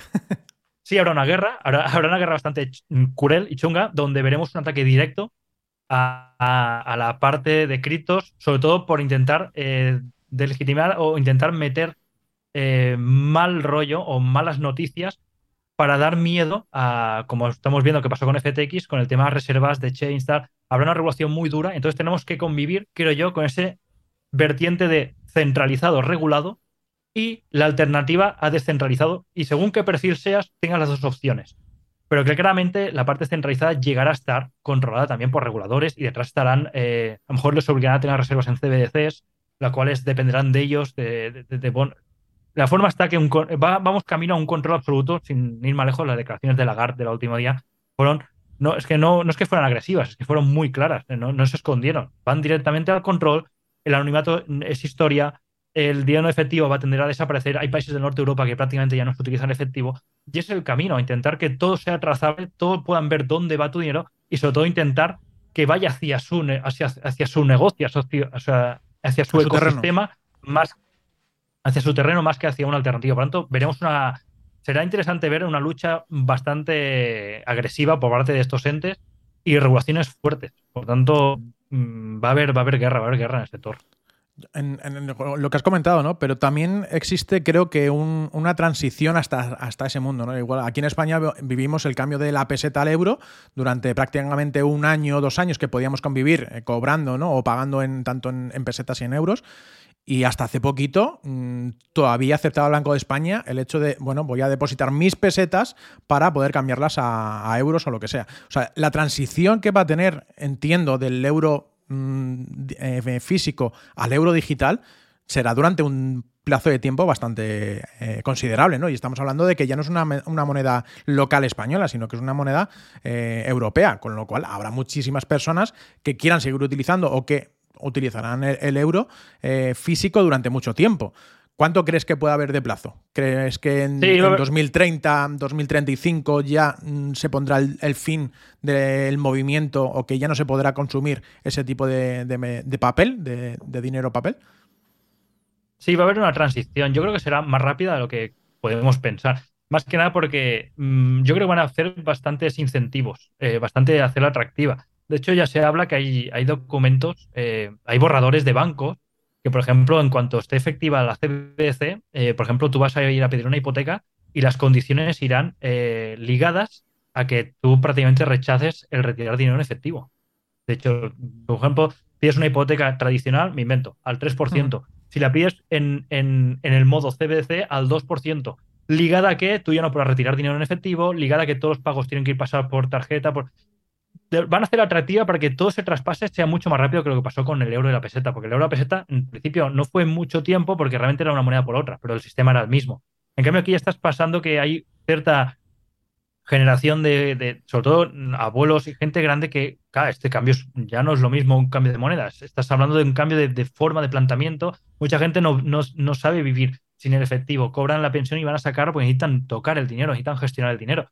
Y aparte siempre se ha demostrado que las herramientas tarjetas de crédito, tarjetas, el dinero que no ves, tiendes a gastar más, porque si lo ves, a veces eres más consciente de lo que estás gastando. Por lo tanto, son herramientas que tenderán a ir a ese, modelo que ya les interesa. Yo creo que van a ser muy atractivos para que ese cambio sea bastante rápido. Y la gente que esté un poco desfasada y tal, mm, veremos qué, utilizan. Pero no sé, 30, 2030-2035 lo veo muy lejano. ¿eh? Para la forma, para la rapidez que está yendo todo, quizás antes de 2030 ya estamos en un cambio por completo. No me extrañaría nada. A lo mejor también existe esa posibilidad de que, se, al igual que exista el mercado eh, cripto, el mercado descentralizado, también pueda existir o se empiece a comercializar más y, volvamos a, la historia, a comercializar en, metales. O sea, es el hecho de esa segunda economía que sigue existiendo, que es el metal, que es el oro, o la plata, que también se utiliza bastante, ¿Y crees que a lo mejor puede haber más movimiento de este, de este tipo de, metales porque es algo físico que la gente todavía puede seguir tocando? O sea, puede haber más movimiento, puede haber incluso algo más de volatilidad en, los precios porque se va a comercializar bastante más. Sí, de hecho, ya estamos es interesante pensarlo. sí, de hecho estamos viendo movimientos de ciertos países como China, Rusia, Turquía, están acumulando reservas de oro porque prevén que el sistema actual monetario pues, va a sufrir cambios importantes y va a hacer falta depender de algo que más o menos conserva el valor. El problema está de este tipo de materiales es que son bastante líquidos. Es bastante difícil transaccionar hoy en día, a no ser que haya una clara pérdida de confianza. Tú si vas a cualquier sitio hoy con una pepita de oro, eh, te mirarán raro, te mirarán raro. Eh, si en cambio el euro eh, nadie lo quiere, te lo van a aceptar, siendo la misma pepita de oro. Entonces hace falta que la gente, igual como en tema criptos, hace falta esa pérdida de confianza y esa eh, interpretación de que eso es valor para que haya realmente un cambio en, la mentalidad. La gente sabe que el oro vale dinero, la gente sabe que la plata vale dinero, pero no lo ven como un método de pago diario por lo que es, por la forma ilíquida y por la dificultad de estipular precios, porque es, no, no, es, una pepita tanto, va oscilando el precio. Entonces tampoco está muy centralizado la forma de, que, de marcar ese precio. Por eso la aparición del papel moneda fue para facilitar y, y subsanar todos estos problemas que tenía el oro, que era la transacción, el transporte, el estipular un precio más o menos estable. Que está claro que el, precio de papel moneda va perdiendo dinero conforme avanzan los años, pero es que hay un, quizás hay un fallo de concepto porque el papel moneda no es una commodity, por tanto no es un acumulador de dinero, por tanto lo normal es que pierda valor con el tiempo. Para eso están las commodities o lo que se podría estipular ya en un futuro tecnológico BTC. Pero el papel moneda era para facilitar ciertas características que no tenía el oro, pero siendo consciente, siendo consciente que el auge de, los valores de los activos eh, hacía que la idiosincrasia del papel moneda fuera a perder valor. Por tanto, es normal que pierdan valor.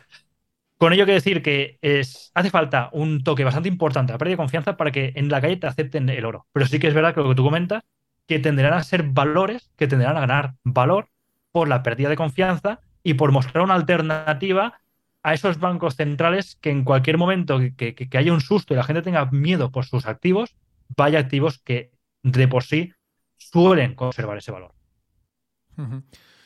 Muy interesante. Yo creo que si os está gustando el podcast, ya sabéis, darle un like, un me gusta, un comentario, un positivo o algo, comentarnos qué, os, está pareciendo la, entrevista. Sobre todo si no conocéis a John, pues seguramente que os, guste y suscribiros a su canal.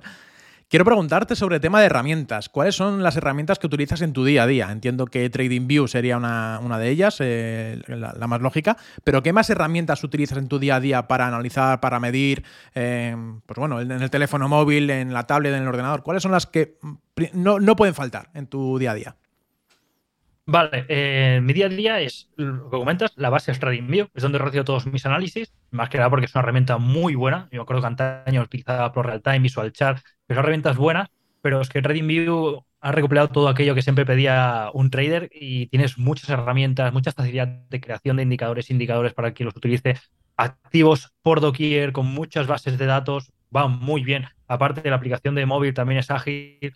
Entonces utilizo TradingView eh, son, son, pocas herramientas, ¿eh? Utilizo TradingView y después las MetaTrader en caso de cuentas para divisas fondeadas, en caso de criptos utilizo aplicaciones, los exchanges, eh, en caso con Fury. Cada uno utiliza, o sea, lo que tendría base para operativa y TradingView para análisis. Y después tengo mi base, siempre tengo la vista en toda una pantalla vertical, eh, Twitter, todo lo que va pasando, los perfiles que voy siguiendo que van colgando noticias, pues siempre estar pendiente de cualquier movimiento, cualquier cosa y las noticias que hago, el barrio que hago cada día por la mañana. Después en el móvil tengo, siempre tengo instalado las aplicaciones de tanto de, del Exchange como de, MetaTrader, por si hay que, no porque opere desde el móvil, sino porque puede pasar que te coja fuera de casa, por ejemplo con el trade de BTC que pasó en fin de semana y que tienes que realizar algún movimiento, pues tener esa opción de con dos clics, pum, pum, pum, cerrar, moverlo, hacer lo que toque. Pero te digo, mi día, de, mi día a día es muy básico. Es TradingView, eh, las plataformas que tenga para operar y después el, Twitter sobre todo la vista y utilizo Notion, que es donde tengo apuntada, es mi base de datos, donde tengo apuntado un poco el checklist, un poco las tareas pendientes, un poco me, organizo de esa manera para intentar tener, yo cada domingo, antes de empezar la semana, me organizo toda la semana siguiente, lo que tengo que hacer, lo que no, lo que tengo pendiente, lo que no, por ejemplo, lunes mañana tengo charla con Roberto, no sé qué, pues lo tengo todo apuntado. Lo que tengo es intentar tener todo muy limpio, muy no muy cargado y sobre todo las herramientas básicas que utilizo que las tenga muy conocidas, muy rodadas y me vayan muy bien. Eh, los de información, eh, eh, ¿utilizas Investing o utilizas alguna que, alguna otra aplicación diferente? De información, no, utilizo... no solamente Twitter, sino de, información de, mercado, ¿no? Y sobre todo a nivel financiero. Pues mira, cada, cada 15 días realizo auditorías. Y lo que hago es revisar si las webs que estoy cogiendo información me siguen siendo válidas o hay que añadir nuevas. Igual como también cojo información de Twitter, de grupos de Telegram, de Discord, pero ahora mismo, por ejemplo, en la, carpeta actualidad, que es la que abro cada mañana, tengo 3, 6, 7, 8, 9, 10, 17 páginas de noticias, las que miro. Y tengo desde eso, Investing, eh, Market Business, eh, Diario Bitcoin, eh, Cointelegraph, Coindesk, CryptoPanic. Y ahí es la que saco toda la visión. Tengo una lista, pero te digo, cada 15 días voy o agregando o quitando, agregando o quitando. Tengo una visión de las que yo creo que más o menos me dan una información que más o menos es veraz y más o menos la dan rápida. Y aparte tengo grupos de Telegram, Discord, donde también mucha información que antes de que llegue a las webs, porque no da tiempo a crearla, pum, ya te sueltan el tweet ahí, entonces a partir de ahí busco un poco. Y, pero más o menos tengo esa, esa información más o menos ahí estable y es la que voy reparando información cada día.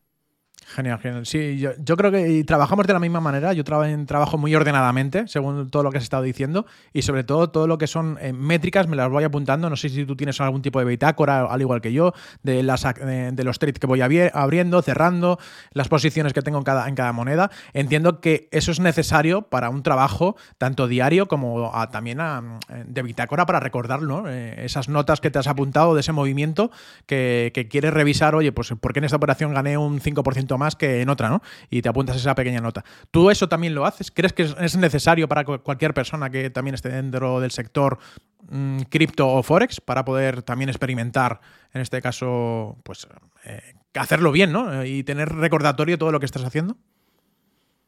Sí, de hecho se dice que aquello que no registras parece que no ha pasado, ¿no? No, no ha existido.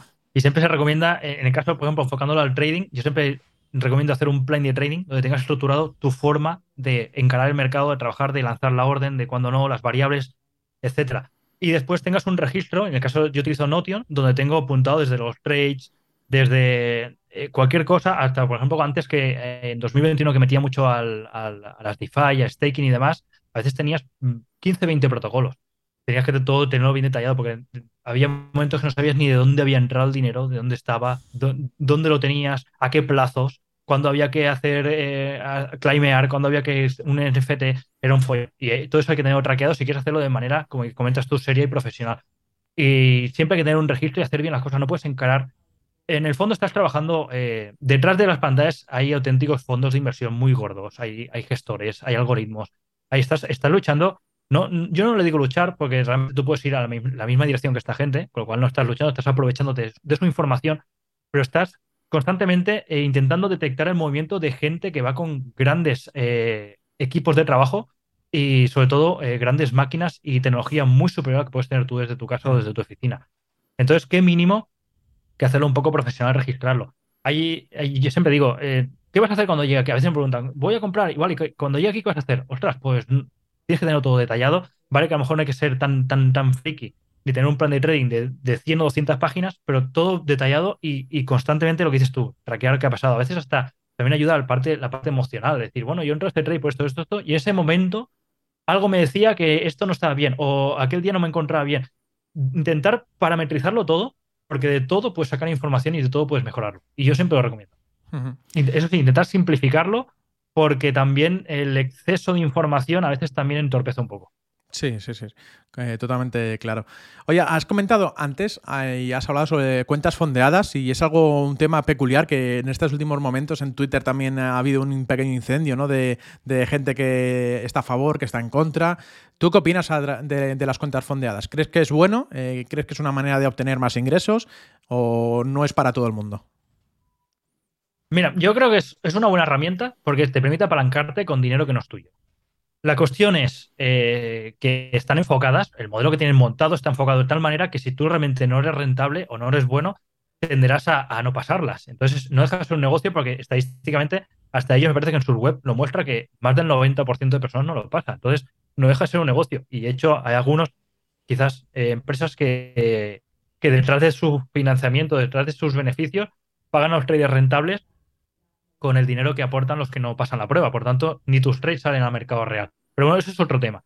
Considero que mm, creo que lo que comentas tú es la polémica que ha surgido en torno a los bots, ¿no? Que te hacen pasar las pruebas de, fondeo. Hombre, yo no lo, en mi caso no lo veo, no lo veo correcto por el simple hecho de que una vez la pases, tienes que seguir ganando, para no, es aquello que, que, viene gratis. Otra cosa es que me digas, lo único lógica que encuentro yo es decir, yo es que tengo un sistema que solo me invento. Me meto un trade o dos al mes. Y claro, como las de fondeo te piden un 8 o 10%, mínimo 5 días de operativa al mes, algunas, eh, y un mínimo de transacciones, a lo mejor no cumples. Entonces te ves obligado a forzar o operar de una manera que no, no operas tú para pasar una prueba para después operar como realmente operas. Es la única opción que veo yo viable. me digas, no, es que yo solo meto un trade o dos al mes y claro, no hay manera viable de pasar los requisitos que me piden, pero es que yo soy rentable. Entonces le diría, vale, a ti puede tener lógica que utilices un, programa de terceros para que te la pase y una vez la tengas, pues tú con tu uno o dos trades al mes vas sacando dinero. Eso sí, pero para la persona que realmente utiliza este bot porque él no es capaz de sacar una, fondeada, no tiene sentido, porque después vas a operar con más complicaciones porque te añaden el spread, cosa que las, las pruebas de, evaluación no las tienes, y encima eh, vas a tener una presión añadida porque no tienes la experiencia suficiente como para pasar esas pruebas. Para eso sí que no veo lógica. Para lo otro sí. Y el tema de trabajar con fondeadas o no, lo que te digo, yo lo veo bien siempre y cuando sea apalancarte con dinero de terceros. Entonces ya entras en diferentes tipos de estrategias de cómo gestionar bien unas fondeadas, tener varias, irlas rotando, porque siempre estadísticamente vas a palmar alguna, entonces que no te pilles siempre con una o con la misma, con las mismas operaciones. Entonces siempre va bien ir rotando varias, diferentes proveedores, ir haciendo, bueno, esto son estrategias de fondeadas, pero sí, sí, yo conozco gente que trabaja con fondeadas y son rentables y no hay ningún problema, van bien. Sí, más que nada es la, pregunta también iba enfocada a lo que a lo que has comentado, pero claro, también hay mucha gente que se ve em, influenciado ¿no? por personas que, solamente pasan este tipo de, pruebas y que luego realmente esas. Mm, o sea, que es como un dinero rápido. Y es, es mucho ganar mucho dinero en poco tiempo. Y claro, mm, eso puede ser un negocio para, como dices tú, los brokers y demás, pero si luego tú realmente vas a tener que pagar, yo que sé, 500, 1000 euros al mes por esa cuenta fondeada, o 2000 o 3000 o, o, lo que te pidan, y luego no vas a ser rentable porque no tienes un, un, histórico tuyo previo de que tú seas rentable haciendo operaciones, ¿qué sentido tiene? ¿no? Solamente ganar solamente un mes que a lo mejor incluso no lo, no lo vas ni a ganar. Y luego que dices tú, el 90% de las personas que intentan abrirse una cuenta fondeada pierden dinero. O sea, que a lo mejor a la primera, a la segunda no lo consigues, a la tercera a lo mejor sí, pero ya mm, todo el dinero que has estado gastando como que no, no ha servido de, nada, ¿no? Bueno, son, son, ideas y bueno, eh, es una opción el, apalancarse de bien las, las, cuentas fondeadas, el abrir operaciones también de manera apalancada con tu propia operativa también es otra, eh, es otra opción. Así que cada uno que, opine lo que quiera, dejarnos abajo en los comentarios qué es lo que opináis vosotros de las cuentas fondeadas, que nos gustaría leerlo cada, cada comentario. Vamos a pasar ahora al juego de, las palabras palabras, ¿vale? Son, yo te voy a decir diferentes tipos de palabras. aleatorias, o sea, no tiene que ver con. Tiene que ver con cripto, evidentemente, hay otras que no. Y lo primero que se te venga a la cabeza, pues me lo tienes que decir. No hace falta una explicación, sino una, una, Vale. una respuesta clara, directa y, y una- un adjetivo, lo que tú quieras. Eh, las dos primeras siempre son las mismas, luego hay algunas diferentes, ¿vale? Así que empezamos. Blockchain, Tecnología. criptomonedas, Presente. capitulación, Posible. recesión, Posible. CBDCs, CBDCs. Obligación. Jeremy Powell, Títere. bancos centrales, Ineptos. Bitcoin, Necesario. Polkadot, Desarrollo. póker, Rentable. trading. Pasión. Elige entre póker o trading. Trading. Formación. Necesaria. Yield farming. Yield farming. Alternativa. Un activo financiero. Las opciones. Una moneda estable. USDC. Un mentor. O mentora. Mira, Xavi. Xavi. eh, el primer trader que operó conmigo en, en 2002. Era mucho más grande que yo y me dio esa tranquilidad y visión necesaria cuando yo era muy joven. Una ciudad. Suiza me encanta, ¿eh? y Grindelwald. Siempre no he ido, pero que la veo y me, me encanta y quiero verla. Y más en Navidad, seguro. Oh, espectacular. Eh, un broker que te guste.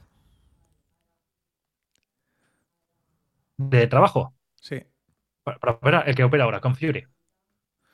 Eh, un buen trader. Alguien que digas tú lo hace muy bien. Jorge. Tiene un ¿Apellido? canal de Twitch. Eh, J Toro se llama. Daniel Lacalle. Crítico. Héctor Chamizo.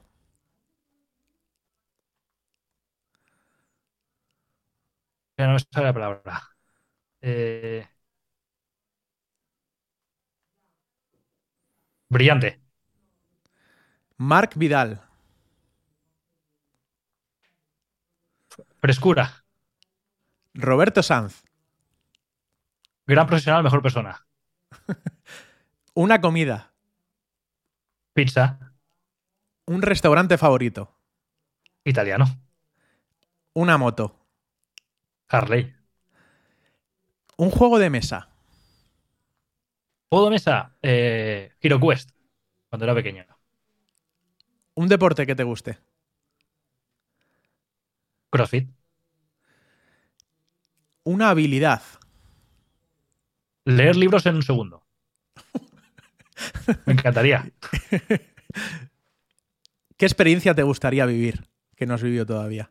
O vivir una sesión volátil muy movida dentro del parquet de Wall Street. Dime tres deseos que te gustaría tener. Salud ante todo, poder comprar tiempo y leer libros en un segundo. Y John Economist.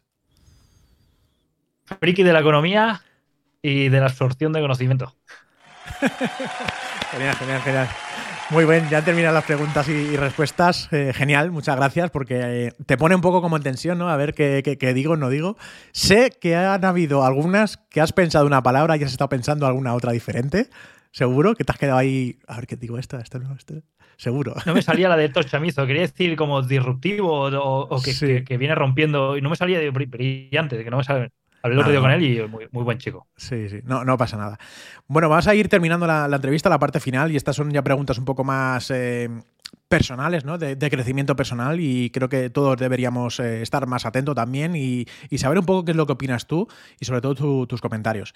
Y la primera que, también siempre hago es a, quién conoces tú que yo debería conocer. Una persona que te haya eh, servido de crecimiento personal, que te haya servido, que te haya ayudado en algo, a alguna persona que digas tú, oye, pues Roberto, deberías conocer a esta persona porque eh, este otro. Mira, pues voy a saltarme la norma, te voy a decir dos porque tengo conflicto entre las dos. Porque las dos, eh, que no hayas traído al canal, ¿eh? Porque si no también tiene un nombre y alguna que has traído al canal, pero bueno, ya has traído, entonces nada. Eh, son dos personas que en, estos últimos tiempos han influido, mm, creo que muy bien para el sector. Una es Carlos de Plan BTC. Eh, me recuerda tanto a mí cuando empezaba, me recuerda mucho, con esa ilusión por el trading, esas ganas, motivación, humildad, transparencia. Está haciendo un muy buen trabajo de divulgación. Eh, honesto, algo que conforme me ha adentrado en el mundo cripto eh, y, más en el tema de creador de contenido, algo que en chasco me ha llevado es que hay mucho intrusismo y ruido y mucho interés económico detrás. Entonces, cuando lo, lo conocí a él y empecé a charlar con él y fui conociendo más, o sea, me, recordaba mucho cuando empezaba yo con las ilusiones, esas ganas, ahora que está empezando con el trading, está metiendo caña, y creo que uno, uno sería él, Carlos de Plan Y el otro es Jorge, el chico que te he comentado, eh, un chico que cada día realiza tweets en Twitch eh, directos en Twitch operando en real, algo que también no, se acostumbra a ver. Y lo conozco desde 2019, de hecho lo conocí desde que no sabía lo que era una vela y es un claro ejemplo de alguien que empezando de cero, eh, con esfuerzo y con muchas ganas, ha llegado a ser rentable en el trading. Y estas dos personas te recomendaría. Genial, pues las tengo en cuenta para, echarles un vistazo y darle la, invitación al podcast si se quieren pasar por aquí. ¿Cuál sería esa lección que has aprendido de, la vida, que llevas 20 años invirtiendo en, todo tipo de, activos? ¿Qué es la lección más importante que hayas aprendido? A lo mejor ya no solamente en tema inversiones, sino en la vida en general. Ostras, en tema económico la tengo clara. En la vida habría que pensar más. Pero en tema económico, la gestión de los SLs. Me acuerdo que la pagué bien y bien cara en 2006, 2006 2007, operando el DAX, el futuro alemán me acuerdo que con la excusa de ir moviendo el SL, el SL, que no, que no, que tengo razón, por no querer quitar la razón, el ego de, al principio que, nunca fallas, que tiene razón, que el mercado está equivocado, que girará, girará, llega a palmar mucho dinero. Y entonces me acuerdo que el día lo tengo grabado, como me levanté del ordenador, me fui para atrás, me estiré en la cama y dije, me acabo de reventar aquí un dineral espectacular, el sueldo de, toda de, mi mujer en aquella época, mi pareja que está trabajando día a día me acaba de reventar aquí, pero de una manera brutal. Bueno, eran muchos sueldos. Y la sensación aquella como de, vacío de que había hecho y me autocastigué un año sin operar en real. Y aquella fue la, el aprendizaje más valioso que en tema económico, porque desde aquel día aprendí que el SL es sagrado, sagradísimo, sagradísimo. Y aquí en tema económico aprendí muchísimo. En tema ya de, vida, por ejemplo, yo siempre me fijo en, las palabras que tenía, por ejemplo, de mi, de mi padre, de mi abuelo, y con ellos siempre, la experiencia siempre es un grado y aprendías mucho con ellos. Y yo me recuerdo que mi abuelo siempre decía, lo importante es que hablen de ti. No importa si bien o mal, eh, ya que no lo puedes controlar. Pero sí puedes controlar cómo te afecta a ti. Y con los años, y con los años he llegado a ese punto de que prácticamente me da absolutamente igual las críticas. Siempre que sean constructivas, las valoro. Veo si tienen razón y las aplico. Pero las que simplemente son críticas es que como si sopla el aire. automáticamente es que no le hago ni caso. Y sobre todo también me dieron mucho valor a, desear que a la gente le vaya bien. Yo no sé la manía que hay, y también pasa mucho en el sector del póker, y aquí en el trading pasa mucho. El hecho de que te, sepa mal que a otro trader le vaya bien, o que a otro canal de YouTube le vaya bien. Digo, a ver, si es que aquí una misma persona puede seguir a 10 personas a la vez, no es exclusivo. No, esto no, este sigo a Roberto y dejo de seguir a John. No, no, puedes seguir a los dos. Y, que y dos personas le hagan bien, es bueno para ti, valora lo que siempre me hago pesado. Digo, yo no tuve nada de esto, tú, tú puedes escoger. Pues yo siempre he aprendido con el tiempo a desear que la gente le vaya bien, porque si la gente de mi alrededor le va bien, a mí me va a ir bien.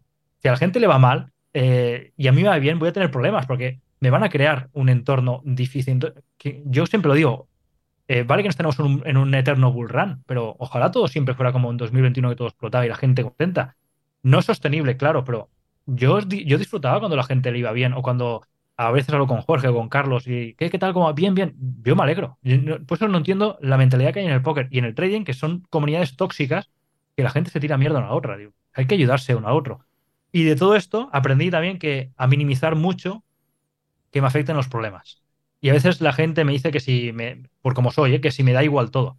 Y mi respuesta es que muy, muy pocos problemas realmente merecen que te saquen de tu foco. Muchas veces magnificamos o damos una importancia enorme a cosas que son insignificantes. Y realmente problemas hay contados con una mano. El resto son lo que llamo a veces yo problemas del primer mundo. Son chorradas. Sí, sí. El, preocuparte por cosas tonterías, ¿no? Que, al fin y al cabo el hacer un mundo de una cosa que es insignificante te quita años de vida, realmente, ¿no? El, y, te, cosas.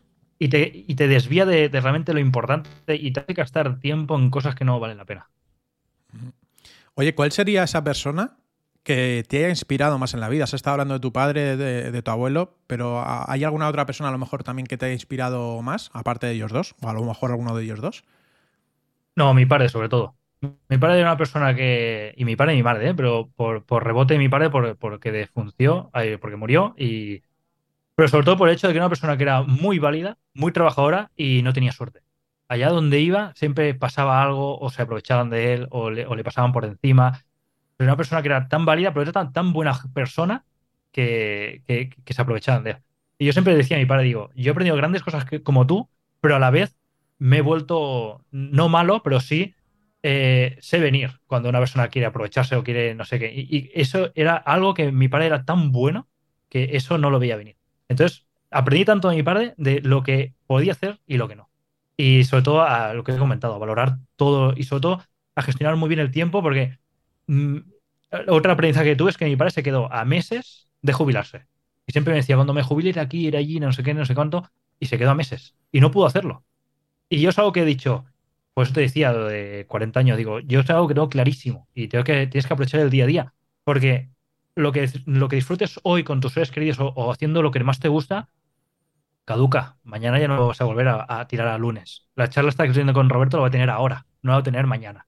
Por tanto, hay que disfrutar el ahora. Y, y si puedes hacerlo y entra dentro de toda tu gestión, hazla. No, no siempre esperes, esperes porque estamos, nos hemos vuelto a una mentalidad, una forma de vivir que damos por hecho que somos eternos. Y no somos eternos. Nadie sabe realmente cómo se va a parar su reloj. Y a lo mejor yo estoy hablando contigo y no llegaré a esos 40. Pues hay que intentar hacer cosas que puedas hacer ahora y sobre todo no pensar en la eternidad. El famoso dicho de, estoicismo de Amor Fati, de vive ahora, gestiona los problemas ahora, vive como te gustaría vivir ahora porque no sabes lo que va a pasar en el futuro.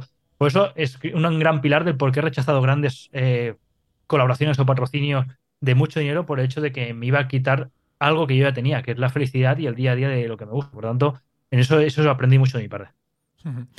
Eso es un, algo que te, marca y te, enfoca tiene, en, un aspecto muy importante, ¿no? Porque eh, una oferta de trabajo, ¿no? De, sea oferta de trabajo, sea pues bueno, un patrocinio, como, bien has dicho tú, importante, que eh, oye, pues puede mejorar bastante tu vida, ¿no? El tener cinco cifras más eh, entrando al mes, te puede dar esos caprichos de irte de, viaje todos los meses y trabajar donde tú quieras o, lo que sea.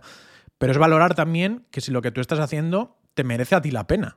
O sea, te merece a lo mejor complicarte la vida, mm, vas a poner en tu boca a lo mejor palabras o cosas que no estés valorándolo o que no estás en, igualdad de condiciones con, la empresa en la que quieres trabajar. Y, eso pasa, ¿no? Y entiendo que a ti también te, llegarán noticias como, como esta o, eventos o, oye, ¿quieres colaborar con esta empresa, esta marca y demás? Y por vinculaciones a lo mejor no, o sea, o porque el proyecto es una mierda o, lo que sea, pero no, no estás vinculado y es mejor no cobrar esas cantidades o no cobrar eh, tanto dinero si crees que no te va a hacer feliz a ti realmente. Porque tus seguidores ahora mismo que tienes ahora mismo te siguen por quién eres tú. Si tú te empiezas a mover ¿no? en, posiciones en las cuales una empresa va a estar detrás de ti eh, pagándote un sueldo que realmente no crees que vaya a ser bueno, pues es mejor no hacerlo. O sea, quédate como estás y busca a lo mejor financiación de otra manera, otro trabajo, búscate, muévete de otra manera, que, al fin y al cabo el dinero llega por una parte o por otra y lo mejor es enfocarte en ti mismo y en los de tu alrededor, tu familia, amigos y lo que has dicho tú, uno de los primeros eh, deseos es tener una, buena salud. Y esperemos que, la tengamos durante, durante mucho tiempo. ¿Qué consejo crees, eh, una pregunta, qué consejo quisieras también eh, compartir con todos nosotros que te hayan dado a ti. O sea, tus padres a lo mejor te han dado algún tipo de consejo, tus abuelos, algún familiar, alguna persona igual que te hayan dado un consejo de decir, oye, pues mira, en un primer momento no lo, no lo sabía interpretar o no lo conocía. Ya sabes que desde pequeño nuestros padres nos han dado consejos y que no, que no, que no, que no, que no. Pero cuando eres mayor ya dices, joder, pues cuánta razón tenía. ¿Hay alguno que quieras compartir con nosotros? Bueno, esto es que más o menos ya te he comentado, del tema de la gestión de, críticas, el tratar bien a la gente que, que le vaya bien y sobre todo también el hecho de que mis padres, cuando les comentaba que quería hacer algo, un proyecto o algo, inicialmente siempre confiaban en mí y me exponían eh, las partes buenas y malas. Y a partir de ahí era yo que tenía que decidir y valorar. O sea, para ya desde bien pequeño que intentara eh, interiorizar esa, esa, eh, esa, responsabilidad de asumir decisiones, porque la vida son constantes asumir decisiones desde que nos levantamos por la mañana. Entonces, que vieras el coste de esa decisión. Y eso también, yo creo, aparte de lo que te he comentado anteriormente, es un gran aprendizaje, el hecho de ser consciente y responsable de, de aquello que decides y cómo lo haces. Y a partir de ahí, y actuando en consecuencia. ¿Y qué es para ti la libertad? Porque puede ser tiempo, puede ser dinero, puede ser algo material, puede ser cualquier cosa. Tiempo. Tiempo, tiempo. De hecho, eh, yo soy. Es que yo tampoco no me creo, no me considero un creador de contenido porque realmente vengo quizás de la dirección opuesta. Hecho mucho creador de contenido que después hace trader y. o no, ¿eh? Y otros como yo que vengo de trader y de golpe de que es un canal. Y realmente ves mis perfiles de, Instagram y, no está para nada enfocado al negocio. O sea, realmente es el mío personal con cuatro fotos y la familia. Y, claro que me dicen, hostia, es que tú, a diferencia de, de, de, traders, puedes tener un cochazo, puedes estar viajando todo el día aquí con el partido en la, en la, en la en mi invento, en la, en la, piscina. Y digo, no, no, es que yo, mi, foco es comprar tiempo. Yo tengo obsesión de comprar tiempo y llegar a lo que te digo, eh, poder decidir hoy, vale que me he marcado metas de 40, aflojar el ritmo, pero la libertad puede decir hoy, voy a dejar de trabajar y puedo disfrutar de mi familia sin la necesidad de tener que, trabajar. Para mí era mi objetivo cuando empecé, aparte de crearme la casa, como te he comentado. Era, era para mí quería mi hogar, la casa, y a partir de ahí ganarle la, carrera al tiempo, sin saber lo que nos queda, no tener que depender de, esa esclavitud, de tener que vender mi tiempo por dinero, sino decidir dónde invertir mi, mi tiempo a cambio de lo que yo desee a cambio de estar con familia, a cambio de más dinero, a cambio de lo que sea, pero no tener la obligación. Y eso fue lo que quizás me hace ser un poco más atípico de, en tema de creación de contenido, porque yo siempre lo digo, digo, hoy mismo podría cerrar el canal y yo seguiría trabajando en lo mío día a día y no me vería afectado en ese aspecto, o dejarlo todo y dedicarme a mirar cómo se mueven los árboles cada mañana. Y ese ha sido siempre mi objetivo, sobre todo como tú, el tiempo, comprar tiempo. Para mí es lo más sagrado porque es algo que es eternamente caro y que no vuelve y no puedes comprar. ¿eh? Por tanto, hay que intentar lo poco que nos queda sin saber cuánto es, gestionarlo de la mejor manera. Sí, sí. Fíjate que una de las conversaciones que tuve yo con, mi prometida eh, es hecho. Yo antes trabajaba eh, para, un banco, estuve trabajando para, muchas cosas, haciendo muchas cosas, de autónomo, de, todo, ¿no? Con negocios. Y una visión, una, una, propuesta, un objetivo que yo marqué era ese, ¿no? de, que, de, que iba a vivir de Internet. No sé ni cómo, ni cuándo, ni en qué momento, pero iba a vivir de Internet. Y yo, pues bueno, creación de páginas web, aplicaciones, hasta que descubrí el mundo cripto y empecé un poco por ahí, que, que vi la salida, ¿no? Vi la luz al final del túnel y me lancé por, por ese camino y, de momento es, así. O sea, llevo ya, casi dos años viviendo de, Internet de, esta manera. Eh, pero es vivir de, algo en lo cual no tienes que ir a una oficina, no tienes que hacer no sé qué, sino lo que dices tú, libertad de tiempo y a lo mejor el dinero, habrá meses que tenga más, habrá meses que tenga menos, pero es el tiempo. Y ese tiempo mm, no todo el dinero del mundo lo, puede pagar, ¿no? Correcto. No sé. Lo que comentas tú del ordenador, ahora saco a, relucir una frase que dijo en su momento que me gustó Oscar de Hablando Cripto. Dijo, yo no sé qué iba a hacer, pero yo vi al ordenador y decía, esa es una caja de hacer dinero. Y es verdad, hay infinidad de, diferentes formas de hacer dinero con un ordenador. Es que juntar que se te dé algo bien, que puedes hacerlo a través de un ordenador y a partir de ahí potenciarlo. Y lo que dices tú, es que hoy en día, y con internet desde casa, eh, puedes hacer mm, virguerías. Sí, sí, mi padre de hecho hace años me decía que cómo, podía estar ganando dinero estando delante del ordenador, estando en casa. O sea, ¿cómo, era posible? O sea, porque mi padre tiene restaurante, son de los antiguos, ¿no? De echarle horas y cuantas más horas crees que eches al trabajo, más dinero vas a ganar. Pero, pero es así. Y sí es verdad que es un cambio de mentalidad y es un cambio de habilidad. El ganar por una habilidad que tú puedas desarrollar y eh, tu habilidad es el hecho de hacer muy buenas operaciones, eh, eh, estudiar muy bien todo el mercado y eso te va a llevar a una rentabilidad económica. Pues cada uno de, nosotros, todos los que nos estéis escuchando, tendréis que valorar cuál es vuestra habilidad, qué es lo que sabéis hacer bien y por ahí es donde a lo mejor sí que podéis tener una, una muy buena salida. ¿Crees que muchos españoles que a lo mejor nos estén viendo o cualquier persona van a pasarlo mal durante los próximos meses por lo que se está avecinando con, todo, el mercado? Eh, seguramente vuelva a, subir el, paro aquí en España por, bueno, todo lo que está pasando. A lo mejor en Navidades no, porque siempre se, contratan para, la acción navideña, pero a partir de enero o febrero vuelve otra vez a pasarlo mal. Sí, es muy posible. Y seguramente el dato del paro, todo y que parece que sea mejor, como ahora lo cogen con una forma de medirlo con los fijos discontinuos, que deja de ser un parado en casa cobrando. Lo que antes era un parado, ahora es un fijo. Entonces, claro, midiéndolo así, normal que los números vayan mejorando según tú cómo los modifiques. Pero sí que es verdad que pasadas las fiestas navideñas, eh, que normalmente lo que dices tú, igual como en verano, son periodos que se suele contratar más, por la, sobre todo por la falta de mano de obra y falta de pendientes y demás, eh, vendrá, sí, seguramente, eh, y más si se acerca un invierno duro, como parece que está empezando a entrar con el frío de Ártico por Norte de Europa, el tema de energía va, a cesar, va, a dificultar la cosa, se van a encarecer los precios. Hay gente ya que está pasando frío porque no tiene para pagar la energía. Entonces veremos cómo reacciona en esa parte el tema de, gobiernos con ayudas que no dejan de ser imprimir más dinero para tapar el parche. El problema está que viene de lejos. Son cosas que se van arrastrando y sufriremos. Y sufriremos no solo la gente no tenga, sino todos, porque todo se nos encarece. Pero sobre todo me refería, iría un poco a buscar la frase que hemos dicho más al principio de la entrevista, ahí de la charla.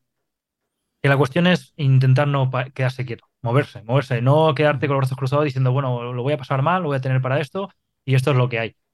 Bueno, yo siempre digo, hay gente a veces que, que, no tiene más y no puede hacer más, pero siempre yo creo que hay oportunidades, algún moverse, moverse, que no que, que puedas decir, lo he intentado y no hay forma humana de mejorar mi situación. Que es difícil, pero siempre creo que hay maneras de hacerlo y maneras de mejorar y maneras de prosperar.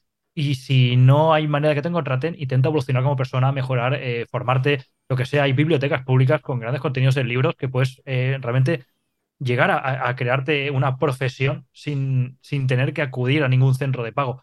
La cuestión es, tener esa actitud. Después, otra cosa es que cada vida personal eh, esté condicionada al tiempo disponible, a la situación a cómo tenga la familia, pero es momento, como decíamos antes, de moverse, moverse porque vendrán tiempos difíciles, no por una crisis muy agresiva, sino por una crisis larga y que va a hacer que seamos cada vez más pobres. Entonces lo vamos a notar todo. Y que ya hoy día pasa dificultades, conforme se actualicen las hipotecas y todos estos medios que han tomado el gobierno son parches porque lo que hacen es alargarte la hipoteca por detrás. O sea que realmente no están solucionando nada. Les están dando un poco de aire para que intentes aprovechar ese tiempo. Y lo que miraría es aprovechar y, buscar lo que decimos, lo que te gusta y potenciarlo. Y hoy día eh, casi todo el mundo tiene un móvil. Me digas que no tengo ordenador de sobremesa, bueno, se puede entender. Pero un móvil prácticamente lo tiene todo el mundo. Entonces, con un móvil en la mano tienes el conocimiento que no teníamos en 20.000 bibliotecas en el, en el 90. Por tanto, tienes un potencial de gestionar desde a mí a veces me llegan en correos en mail de gente que realmente hostia te, te, puedo hacer de editor te puedo gestionar las miniaturas te puedo hacer no sé qué hay gente que está ofreciendo. Pues con que alguien le diga que sí y con que varios eh, creadores de contenido le digan que sí, ya tienes un, trabajo, un oficio, un ingreso. Pues hay mucha gente que está así y, te digo esta cosa como puede haber 20.000 sectores. Hay que moverse, hay que moverse, no estar quieto porque quedarse quieto es morir. Bueno, ya para ir finalizando, un par de preguntas eh, que queda. Una de ellas es, eh, vamos a hablar de cómo ha ido ese trade, ¿no? Que hemos estado hablando ahora continua, eh, bueno, al principio de la entrevista, si ha subido o se ha bajado del precio de Bitcoin. Y la pregunta final que también siempre hago, ¿no? es el hecho de que, qué se necesita, qué crees que se necesita, ¿no? Para esa adopción cripto de manera mundial. ¿Qué es lo que eh, necesitan las empresas, qué es lo que necesitamos los usuarios, qué es lo que se necesita hacer por parte de entes gubernamentales para poder alcanzar esa, adopción masiva en el mundo cripto. Yo creo que hace falta aún que sea mucho más accesible. Porque lo que decimos, si ahora vamos a, un target de la población que ya es grande, ponle, excepto tu madre, ponle a, que se ponga a comprar Bitcoin, Ethereum y demás compañías, pues suele, eh, como norma general, suele costar bastante. Entonces yo entiendo y comprendo que tengamos, que, vayamos a un camino bipolar. La parte que esté más centralizada, regulada, que es seguramente el camino que van a exchange y la parte más gubernamental, y otra parte más descentralizada para poder cubrir esos dos perfiles de gente más inquieta, más alternativa, más anarco o, no tan inquieta, más, de otro tipo de edad y puedas tener salida, por lo cual falta que sea mucho más accesible. Y los CEX en esa parte, todo y que nos gusten más o menos, han facilitado que sea más accesible todo, tanto para pasar tu dinero fiat, de hecho fueron creados para eso, para pasar del fiat a cripto. Entonces, creo que se va, vamos a un mundo más bipolar, eh, centralización, regulación, eh, tanto por los CEX como por parte gubernamental, y va a existir esa parte descentralizada para todo tipo de esos perfiles más, más, más inquietos. Por tanto, también hace falta un aumento de confianza en la tecnología, que se ha visto un poco dañada por lo que ha pasado últimamente, y para esto hace falta tiempo. En parte, queramos o no, se verá potenciada por estos cambios a nivel gubernamental cuando la Lagarde aquí, un año o dos, te salga hablando de un euro digital. A lo mejor habrá gente que hasta entonces no se habrá metido en el mundo cripto. Y gracias a eso, quizás mira alternativas, porque a lo mejor no le gustará que le tracen eh, en lo que gasta, o quizá no le gustará que no le dejen comprar 10 kilos de carne y solo tenga que comprar 5, porque hay que racionalizar o cualquier... Eh, Puede ser. Entonces, gracias a eso, habrá seguramente mucha gente que empezará a mirar alternativas. Por lo tanto, hace falta que pase tiempo, que se vuelva a recuperar un poco la confianza y que sea mucho más accesible para una adopción más mundial a nivel cripto. Genial, genial. Bueno, pues para terminar, hay que saber ahora el precio de, Bitcoin antes de que nos lo diga John, a ver si ha subido o ha bajado desde el, desde el inicio de, la entrevista. Recordaros el, suscribiros a la, newsletter que tenéis en la descripción de este vídeo o este podcast, que es lavidacripto.robertosanzcriptomonedas.com. Desde ahí os podéis suscribir o desde mi propia página web o de donde queráis. Buscáis la vida cripto y os va, os va a aparecer. John, ¿Cuál, ¿Cuál, es el precio? ¿Ha subido? ¿Ha bajado? ¿Tenía razón de que ha llegado a una parte óptima para, poder abrirle ese short o ese long? Yo te comenté que yo me interesa que caiga porque voy corto, pero como ha bajado tanto después de la expansión de esta noche, lo normal era que subiera. Y ahora está subiendo, está en 17.000. Vale, pues al principio nos había dicho 16.000, que lo he apuntado, 16.937 y ahora está por encima, ¿no? 17.000. Es que no tengo aquí la pantalla para, para poder verlo. Sí, 17.003 ahora mismo. Genial, bueno, pues ya estamos viendo de que no es que tengan una bola de cristal, sino que hacen muy buenos análisis, John Economies. Ha sido un placer tenerte aquí con, con nosotros en el canal, en el podcast. Sé que es una entrevista diferente, que a lo mejor, eh, bueno, este, este, tipo de podcast no es una entrevista, no es vamos a ver eh, qué es lo que está pasando en el mercado cripto y demás, eh, o en el mercado tradicional, pero sí hemos conocido a ese John que, seguramente no te expones tanto en, los vídeos, sino que haces tu, tu vídeo y tu, forma de trabajar muy, muy bien. Y bueno, pues este podcast ha sido pues, para darte un poco más a conocer, conocer un poco más a ese John, a esa persona que está ahí detrás todos los días de, de la pantalla. Y espero que hayas estado a gusto, hayas estado cómodo y que sobre todo todas las personas que nos estéis escuchando y viendo os haya gustado. Eh, si hay algunas cositas que quieras decir, John, pues es tu minuto de, oro. Nada, Roberto, ha sido el placer también ha sido mío, he estado muy cómodo. De hecho, ya te lo comenté en Madrid, eras una de las personas que, seguía antes de conocerte físicamente en Madrid. Y allí en aquella cena te conocí, pude hablar contigo y comprobé que realmente la imagen que transmites es cierta. O sea, yo eh, eh, por lo que veía en imágenes veía una persona seria, profesional y que transmitía buena, buena onda y que buena persona. Y en presencial, aparte de ser grande, dice, hostia, este tío muy grande, pensaba que era más bajo. Dice, muy buena, muy buena persona. De hecho, de las cosas positivas que me llevo de aquella viaje a Madrid, conocí gente muy válida, entre ellas tú, gente muy recomendable.